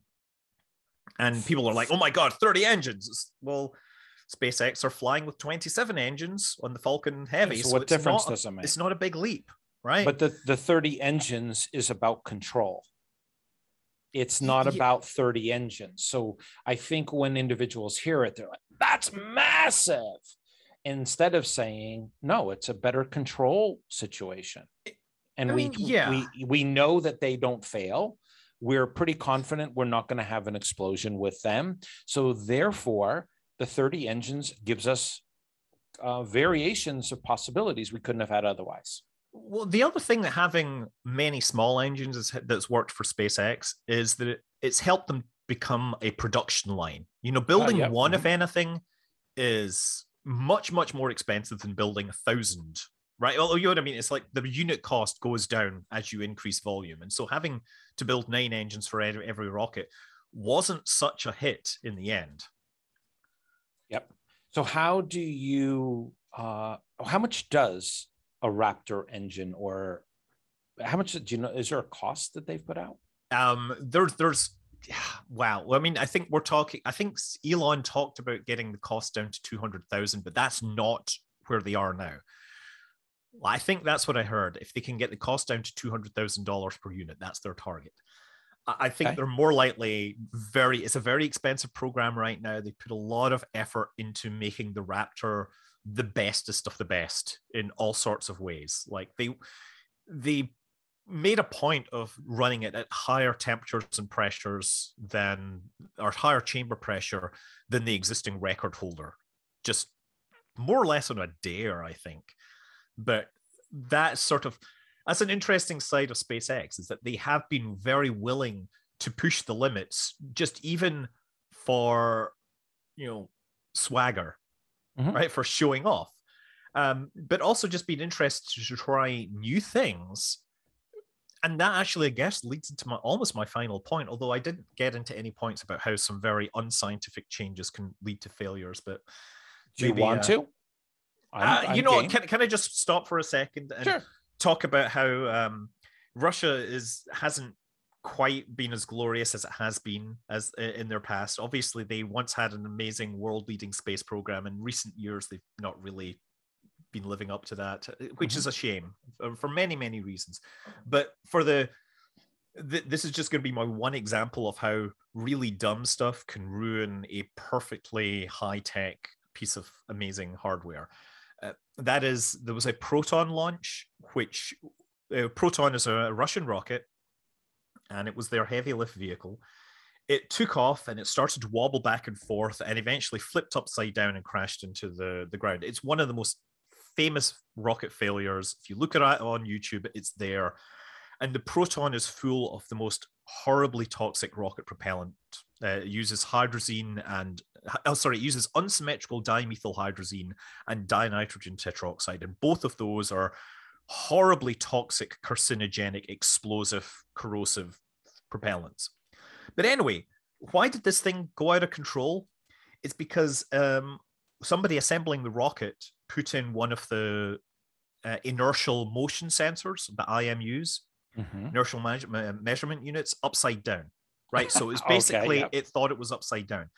And now you might think that, well, how did that happen? Surely they would design these things to put, be put in only in one direction because the whole rocket relies on this. Yeah, they did. They had special plates that had keyed bumps in it so that they would lock into place in only one orientation. Uh, but of course, uh, if you try to make something idiot proof, then nature will create a better idiot uh, and and they know that it was put in upside down. They found it, and they found that it had been hammered into place to secure it. Yeah, uh, there were marks on it. So, like this is the extent to which you're still dealing with everyday random luck, and there's other examples where there was well, a, an Ariane. You, did you bring that up because you felt that that was a better technology, the uh, Proton? No, I, I, I, just I didn't necessarily bring it up. I just wanted to provide some context for dumb failures. Oh, okay. Because uh, so, they're also funny stories. But my, the reason I ask is when you think of what they had built, that proton launch, the broken, was it? Did it have better design in it because of its failure? No, did it, it was, cause other cascading, uh, cascading impact that people didn't do something because of it? Uh, I mean, Proton you know has essentially ceased to be a commercially viable launch vehicle now. Um, okay. Because it was very, it was expensive. Russia used to be the place to go just to launch stuff because they were the cheapest uh, game in town. Mm-hmm. And now that they don't have Proton, it's, it's less of a, they've got less options. They're trying to bring Angara online. Not sure when that's going to happen. Um, and Soyuz is a fine launch vehicle, but it has very limited mass limits and doesn't reach all the orbits it needs to. That's why they they run Soyuz with the European Space Agency, sorry, Arianespace out of Kourou in Brazil. It that's that was I was just trying to tell a uh, story. Uh, no, it's a, a, really dumb failure. No, it's it's, it's, it's great. I, I'm I'm loving hearing it. And one of our team members, who uh, Andreas Bergweiler, who's been working with us on designing the entire four phases of the Moon Hut, he has run an organization. You might have it's called Space Affairs. You might have seen the name, and he has a, a Facebook and a YouTube channel also. And he is a, absolutely an amazing person and he has done over 3,000 uh, of the zero gravity flights.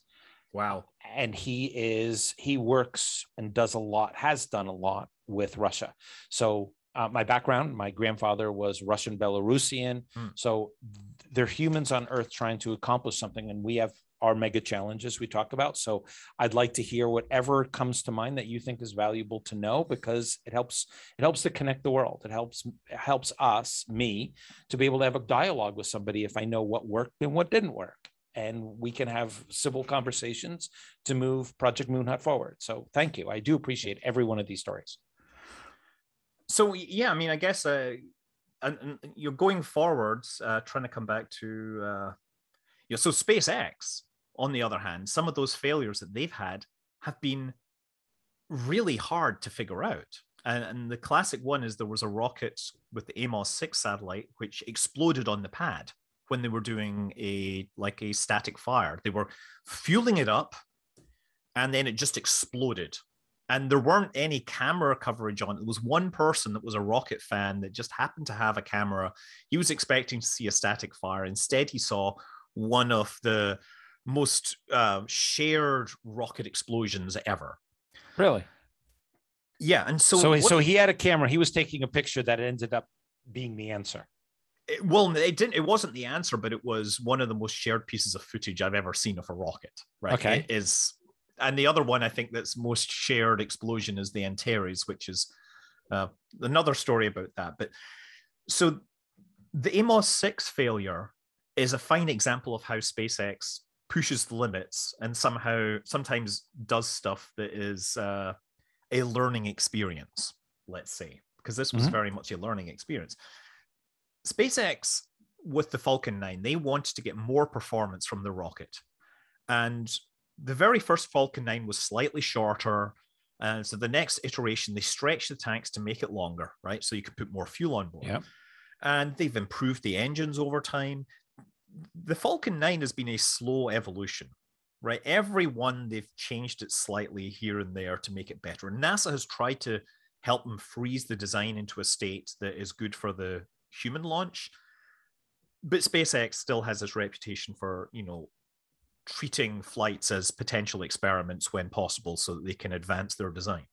And and, and that is, uh, in my opinion, it is what's necessary to move the I, new innovations coming out of these experimentations. Some of them are not massive, but they're enough to make a difference in the long term. Yeah. So one of the you know one of the things that SpaceX did was well, first of all, they have switched to using uh, composite overwrapped pressure vessels. So Wait, when you say it again, it's composite or composite. COPV. That's to look oh, that okay, up, yep. right? Yeah, I know what it is. Okay.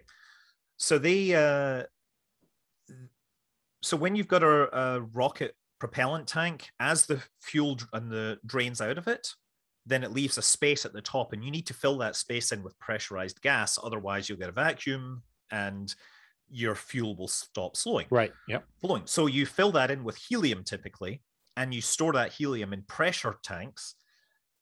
And to maximize the performance, they decided to put the pressure vessels into the liquid oxygen tank, like surrounded by liquid oxygen.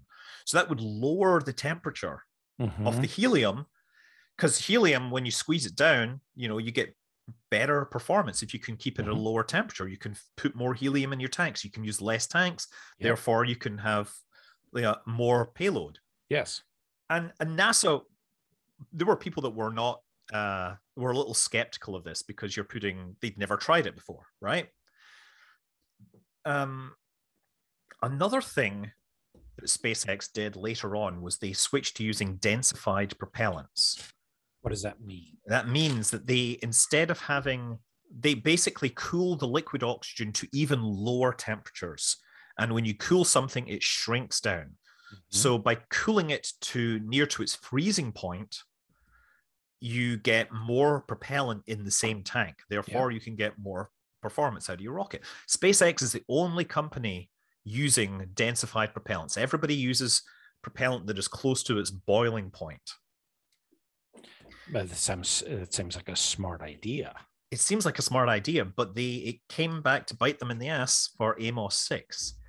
Because what had happened was when they loaded this very cold liquid helium into these pressure vessels inside the oxygen tank, the propellant was actually colder than the freezing point. Of, sorry, the helium was colder than the freezing point of the oxygen. Now, composite overwrap pressure vessels, the way they're designed is you've got a very thin uh, pressure vessel, and then you wrap that in carbon fiber. So you get the really good tensile strength of the carbon fiber, the really good strength to mass ratio, and you get this impervious liner that just has to stop the gas from leaking through. That gets you a better, uh, you know, lighter tank than you would otherwise have.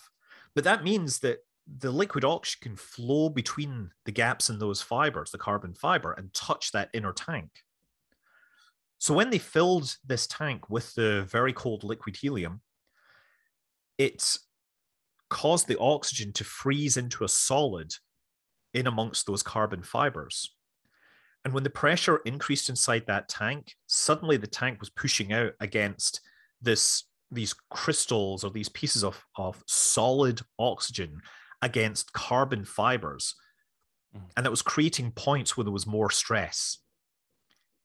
And at one of those points, a carbon fiber broke, and the energy of that carbon fiber breaking, it created a tiny spark yeah. in an environment where you've got carbon and solid oxygen ice.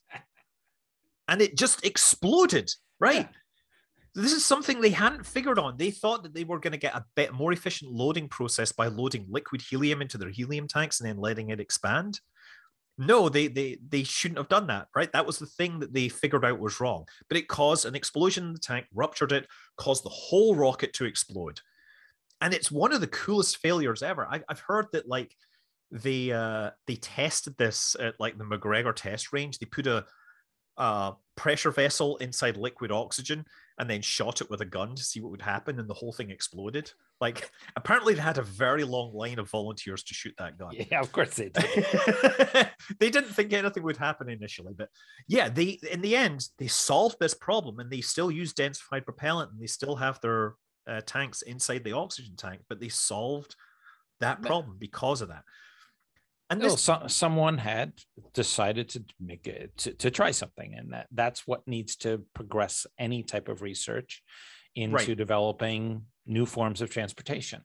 And so SpaceX, of course, uh, they've been doing this the whole time, and Starship is now the most visual example of SpaceX working the way SpaceX does. Now, SpaceX is run by Elon Musk, who comes from Silicon Valley, right? He, that's where he really got his, you know, tech start in tech. And I've, I've, I'm here as well, right? We're a bunch of hackers. We do have meetings where we come up with design docs and specifications, but frequently we will just build something very quickly, test it, see how it breaks, improve it, and use that to make it work. So much of the fabric of what has made Silicon Valley comes from people willing to build something very quickly in software and test it. Right. And suffer the consequences. And SpaceX has sort of taken that and they're doing it with 100 meter tall pieces of stainless steel rocket hardware. Yeah, because they've got the capital to be able to.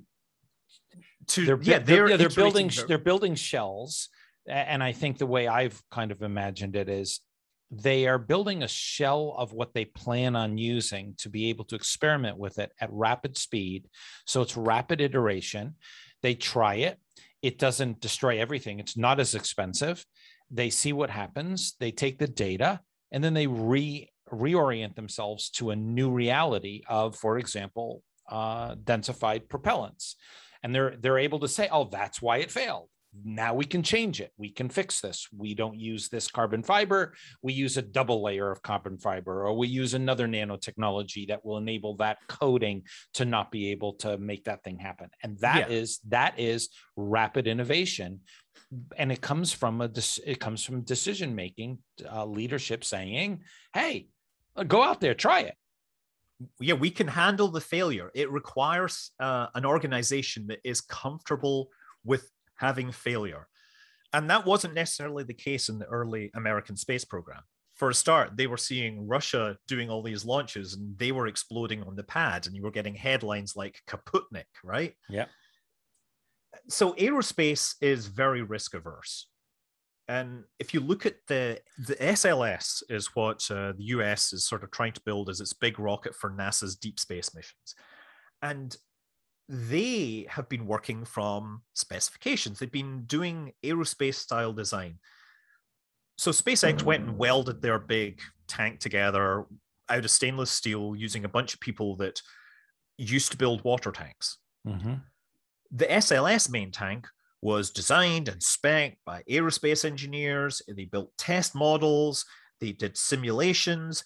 They eventually took all that and then pass it on to a group that then figured out how to actually build this tank, build a machine to build. So they built this massive welding machine that's the size of a building that can take the tank sections and weld them together and make sure that it uses like perfect welds all the mm-hmm. way up.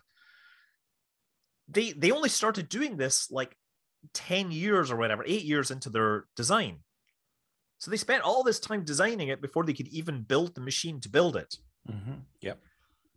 And even then, they still discovered a problem with the welds afterwards and had to go back and redesign the thing. Whereas SpaceX is, of course, building this. Now, I'm going to say if you don't want your rocket to explode the first time you fly it, doing all the, eh, the testing and whatever that you're seeing with SLS, fantastic.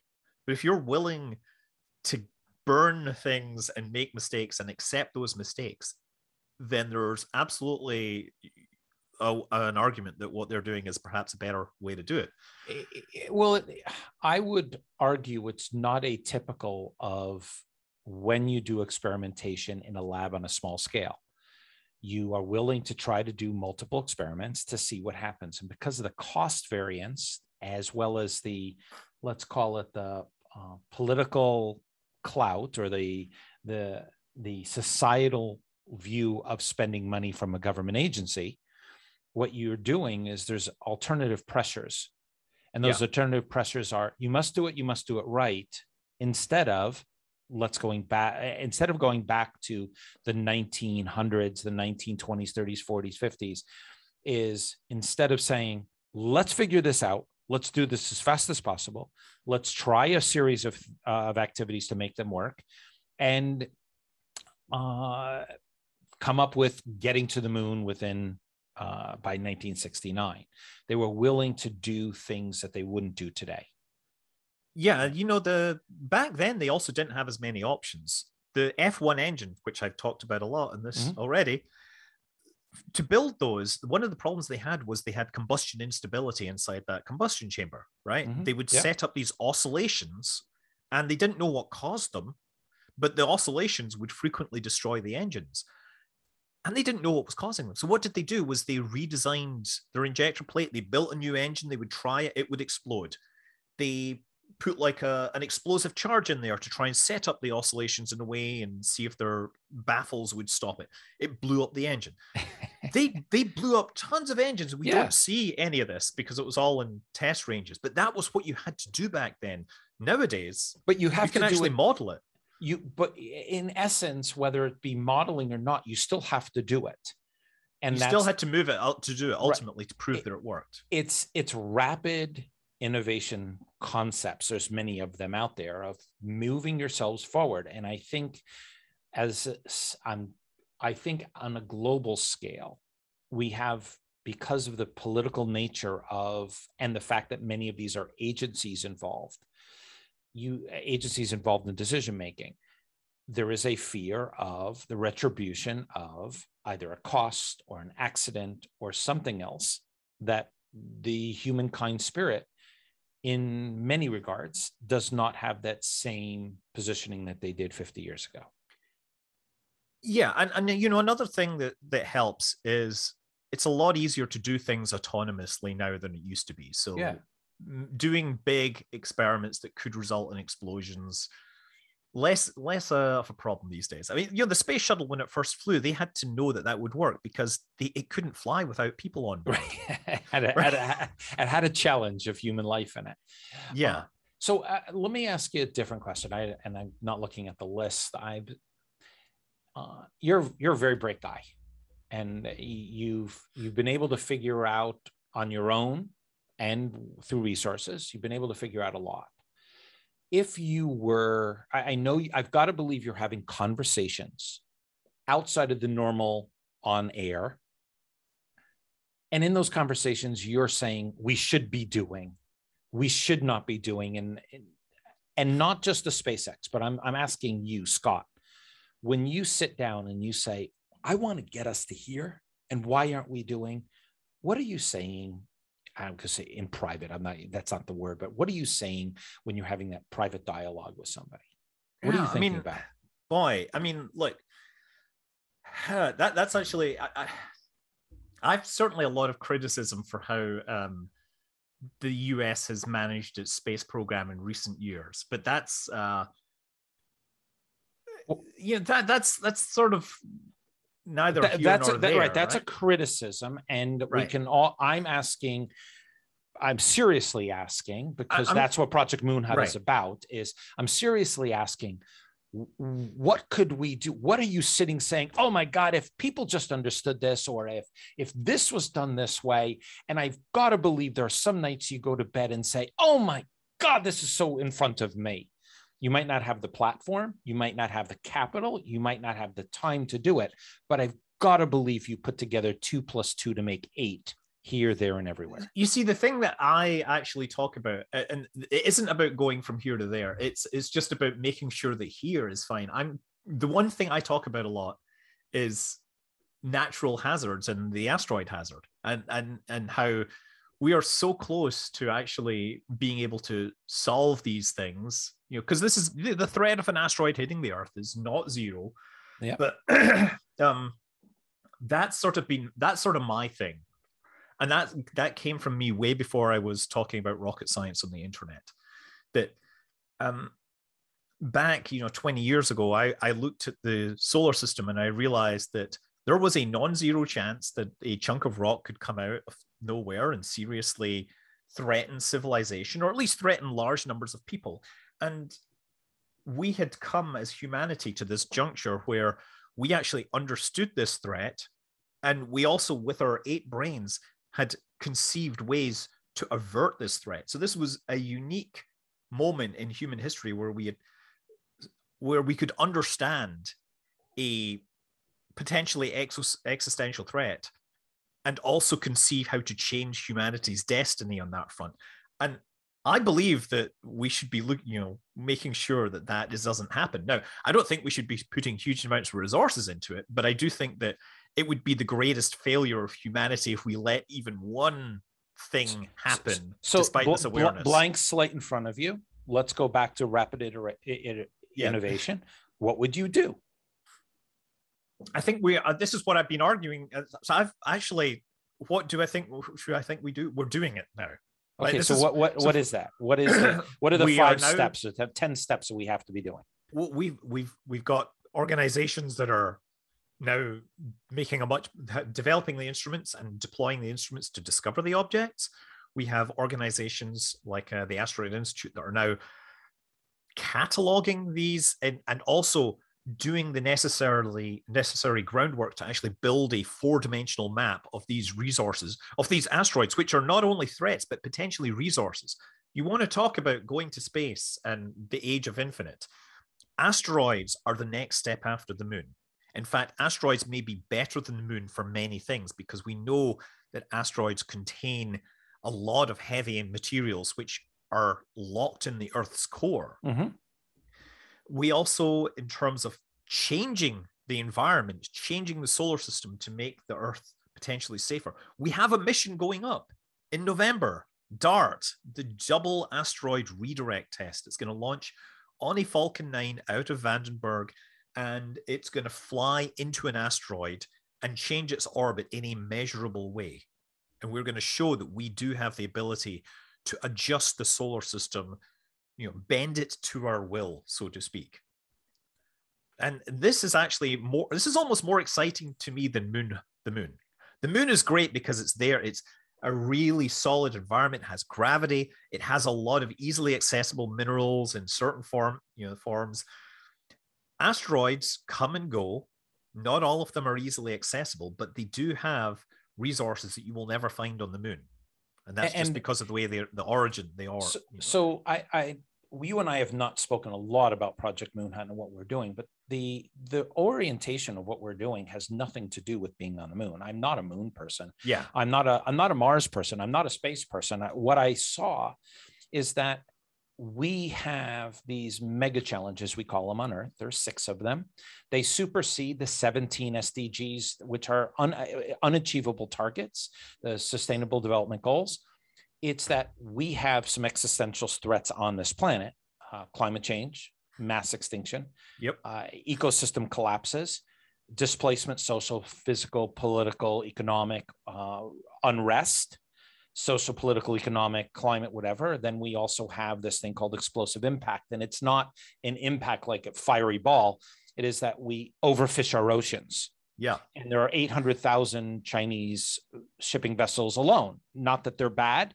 they're trying to feed their, their society, but we do things such as deforestation, and they're all interconnected. And if we get 50 degrees Celsius in the Middle East or 60 in the next 30 to 40 years, it's not just the Middle East, it goes across the top of Africa. It goes through to Mexico and down into uh, Central America, all the way up to Texas and Arizona. It goes all the way around to Hong Kong and Indonesia and Bangladesh and India. All of the, the world will change. And if we get too far down that pipeline, we're in trouble. So the challenge in our case in Project Moon Hut is how do you change the narrative? How do you how do you explain to people that the solutions we're working on by and large, are not working. We are not improving climate change. We are not, extinction is happening. United Nations says 200 to 250 species a day go extinct based upon the numbers. Uh, we could have a trillion species on Earth. We don't know. And some people say it's 8.7. So we use 50 million as a number.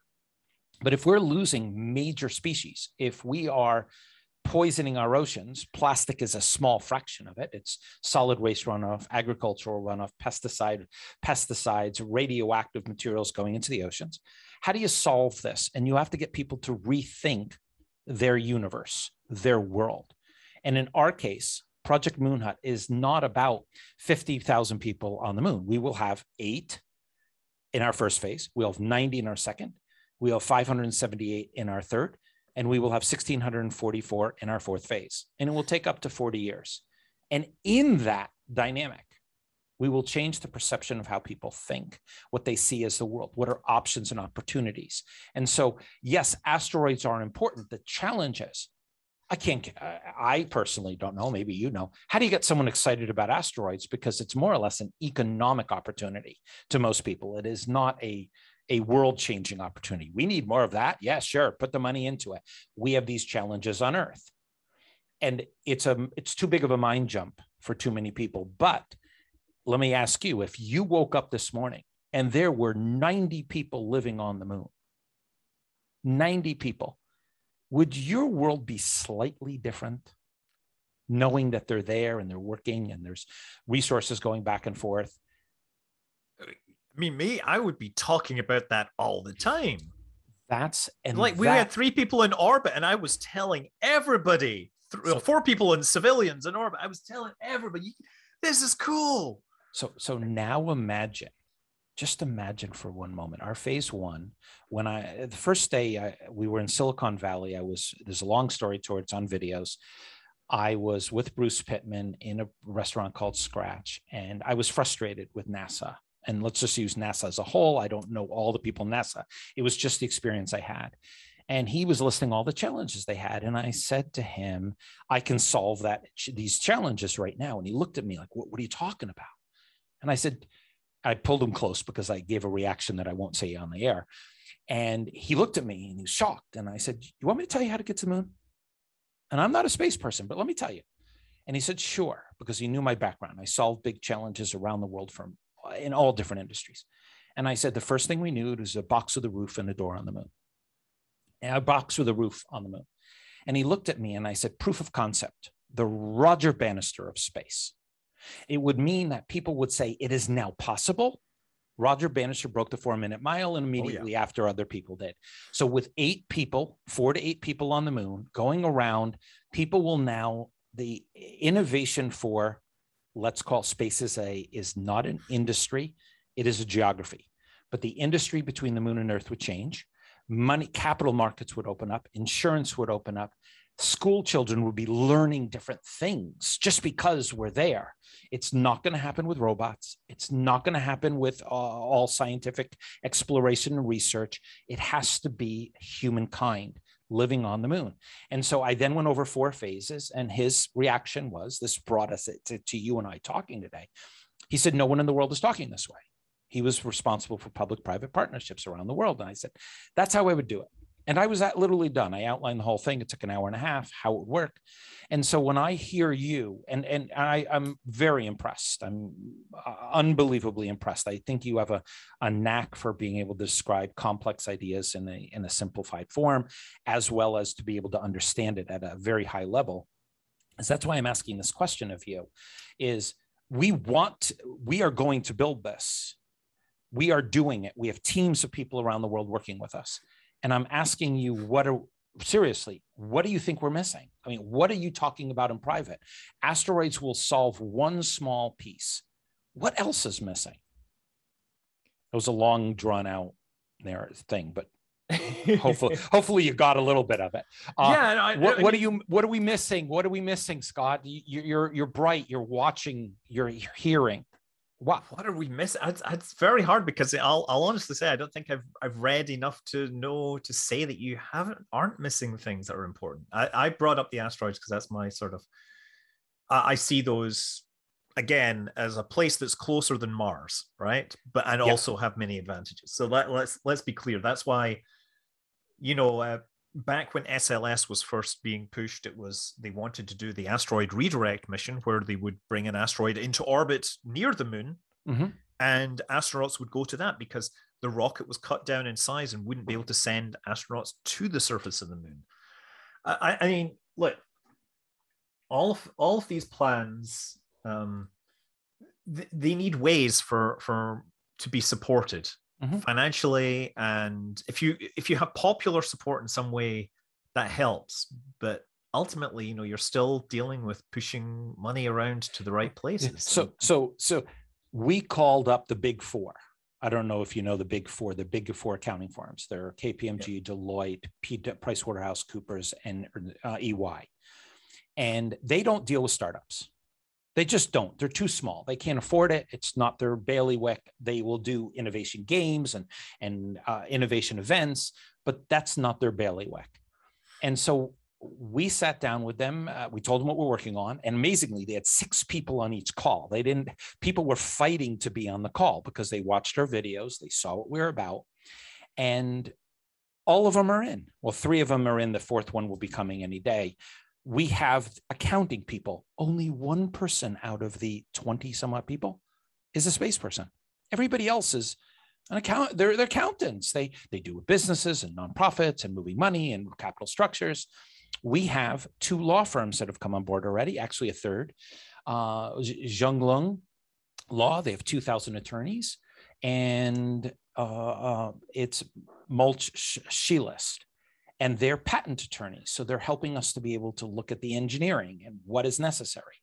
We have a fight we have a capital markets guy out of new york. Uh, we have people who look at this from the broader 360 perspective and they are doing it for the intentionality of solving for tomorrow. That's that's what we're doing. So we're not looking for engineers and we're not looking for space people to come in and tell us we're really trying to be pragmatic, pragmatically building this. So the, the serious question with someone like you, as I'm listening, is getting you involved is one. and having you think about tomorrow in a way that you hadn't thought of before. And and we will do this. We we will. It's not even a question. We don't need a lot of publicity. We don't need 500,000 followers on social media. We don't need we need people who think like you do. So that's what I'm asking. What do you what am I what should I know about you that I don't know? You told me your space things. You told me about rocketry. What about you? Something else. So I'll tell you. Well, how about this? I'll I'll tell you. You know, my other. So the thing that that drives me, funnily enough, is uh, long term. I like to think about where humanity goes and how we get over each hurdle to our existence. Mm-hmm. And obviously, going to space is one big part of that. But you know that only gets you so many thousand million whatever years depending upon how you look at uh, other events. And you know I, I like to think big. I like to think about humanity moving forward through the universe but equally i'm trying to think about how how we get from a to b right now. Uh, and and ultimately i'm i'm very much aware that somewhere out there there there may be challenges that ultimately we can't solve, but I want to keep solving the challenges as they come to make sure that we we stay out there. And that's why I guess why I always have gravitated towards the asteroid side of things. Mm-hmm. But yeah, I mean, you know, space travel is just like integral to making to the science fiction future I want to live in, right? What do you want to live in? The science fiction future. Yeah, right? what, the one what where is we that? have because spaceship. I, I grew. I grew space up, travel. I grew up in my whole lifetime. I was told that by the year 2000, we will have flying cars. We will have Jetson-like experiences. Office will be so different. And I'm going to tell you, I'm sitting. I have my window open. The entire time we've been on this call, do you know there's not been one flying car driving flying by? Not one. Have you seen a helicopter? I have not even seen a helicopter. Wow. And and yeah, a helicopter by the by the way, is an old designed technology. by people that that never really thought through the engineering. But it, let, but it was the promise. It was the promise when we were growing up. I'm 58. I think I'm 58. We were promised this by the year 2000. We've had a lot of promises, and I tell people when you t- people are promising robotics in space that will do X, Y, and Z, and I say, okay, let's look at our home. I have a washing machine, a dryer, a dishwasher, a microwave, a refrigerator, a sump pump, a garage door opener, and a few other things. Do you have a Roomba? It, uh, no, don't have a Roomba. Uh, uh, um, I sorry, have a wife who does that. Do you have an she, iPhone? Uh, yeah, we have these things, but in right. reality, my my home, my home, is the same as it was when I grew up, with some improved electronics. Yeah, so you know, general purpose robotics are are not a thing. So, so because uh, the, the the bespoke, the specific ter- you know purpose robotics like uh, your washing machines are much more practical. Yeah, they're much more. So when I'm when we're talking and you were saying the science fiction world, I'm asking you as pragmatically as you can be, as as down to earth, if using a phrase, uh, what is the science fiction future to you? It is the people flying into space more people being in space than we have right now. It is not even being in space myself, but having that be a sort of accepted thing so that we're we're learning to push those limits that we're by, learning by when? as soon as possible right? I, I, think it's great I, am actually i'm actually writing asap yeah i mean look, have you looked at the flights this year this has been the year where space tourism exploded Yes. Right. And we're, we obviously we had a couple of suborbital flights. We've had Inspiration 4. Where we've got two more tourist flights uh, to the space station this year, right? We've got. I mean, one of them's technically a Roscosmos movie production flight, but they're sending yes. civilians up to to do these things, and we're sending um, uh, Yusaku Maezawa's flying up in. December. Axiom will be flying their team up in February. This is suddenly, this has actually been a transformational moment this year. Like things, the the everyday people going to space, even if they still need a lot of money to do it, is suddenly it feels like an inflate. It feels like something has changed, right? I, I'm not sure exactly what the long term consequences are, whether this will be sustained, but I'm hoping that this actually then means that we're going to see more space stations because now actually a need for destinations. Like Axiom would have loved to have been the first flight to go to space, but they had to go to the International Space Station, yep. and that meant that they were at the behest of NASA's uh, you know schedule. And there's a huge schedule ahead of. Uh, right, that's one of the reasons why Boeing's having a hard time with Starliner is because they had to wait for a certain launch, and they were I mean, I guess they were. It was actually lucky they found these valve problems before the thing flew, but they're now even if they fix them, they're going to have to find another slot in the space station schedule. So the space station is um, and, nice, and are, but... I think I think I don't know Voyager along with uh, what's his name who did our podcast with us. trying to um, Jeffrey Manber has taught. Yeah. they they're looking to put manufacturing facilities up in space. You've right. got that's a, a NanoRacks, right? NanoRacks, yes. Uh, he did a great, great, great interview. If you want to hear some of his thoughts, it, it was it was very candid, and some people have said they can't believe he talked about some of these things in the way that he did and so we also have what's the um, the the there's one that built that's trying to build the inflatable floating the the Voyager station? The not the Voyager it's or, the or, other uh, one. Sierra Sierra Nevada Corporation. Sierra Nevada Corporation they're, yeah. they're trying to build and these are micro steps in solving our major challenges on earth. So that's why I was just pushing a little bit. Sorry I'm trying to push to say what do you see? What's missing? And uh, being uh, forecasting out we need more and we are working on more. So I thought maybe I'd hear something from you that would just kind of like, oh, wow, that's great. So, uh, uh, you know, sometimes I have to think about things for a long time before I really feel that I can speak on it. Okay. I, I, I do. I've got to believe you're having some private conversations about things that you have thought about. And that's why I was pushing. Sometimes we get them, sometimes we don't any other last things that you think are that I should hear about to learn about so that we can do what we're doing well? And things that you should learn about. Mm. Well, that's what this is. I, right. I, but people don't understand. You and I went over this that the interview is not because we need to have a podcast, so we want to get followers. So we, the number one reason I choose or we choose, but I in this case choose a podcast guest is because I feel I can learn from them. That's the number one reason. Number two is there's values for others. Number three, that you're part of our ecosystem. I think I read to you the 10 reasons. Yes, yes, the, yes, yes. The number one reason is I can learn from you. So is there something that if you'll never be on again, I've never had anybody on a podcast twice. What else, if you were to advise, what uh, tell me I should know about, think about, what might you say? Boy, I mean, you really need to be thinking about how, since you're talking about the futures and, and you need to be looking at how AI is changing things. Okay. And I yep. like, because that's actually, it, it's moving a lot. It's moving in all sorts of ways that you don't realize. And, and I, I, I can, can't even start on it with the time I have. No, I and I we I had a company. We did artificial intelligence, machine learning, predictive analytics, and network analysis.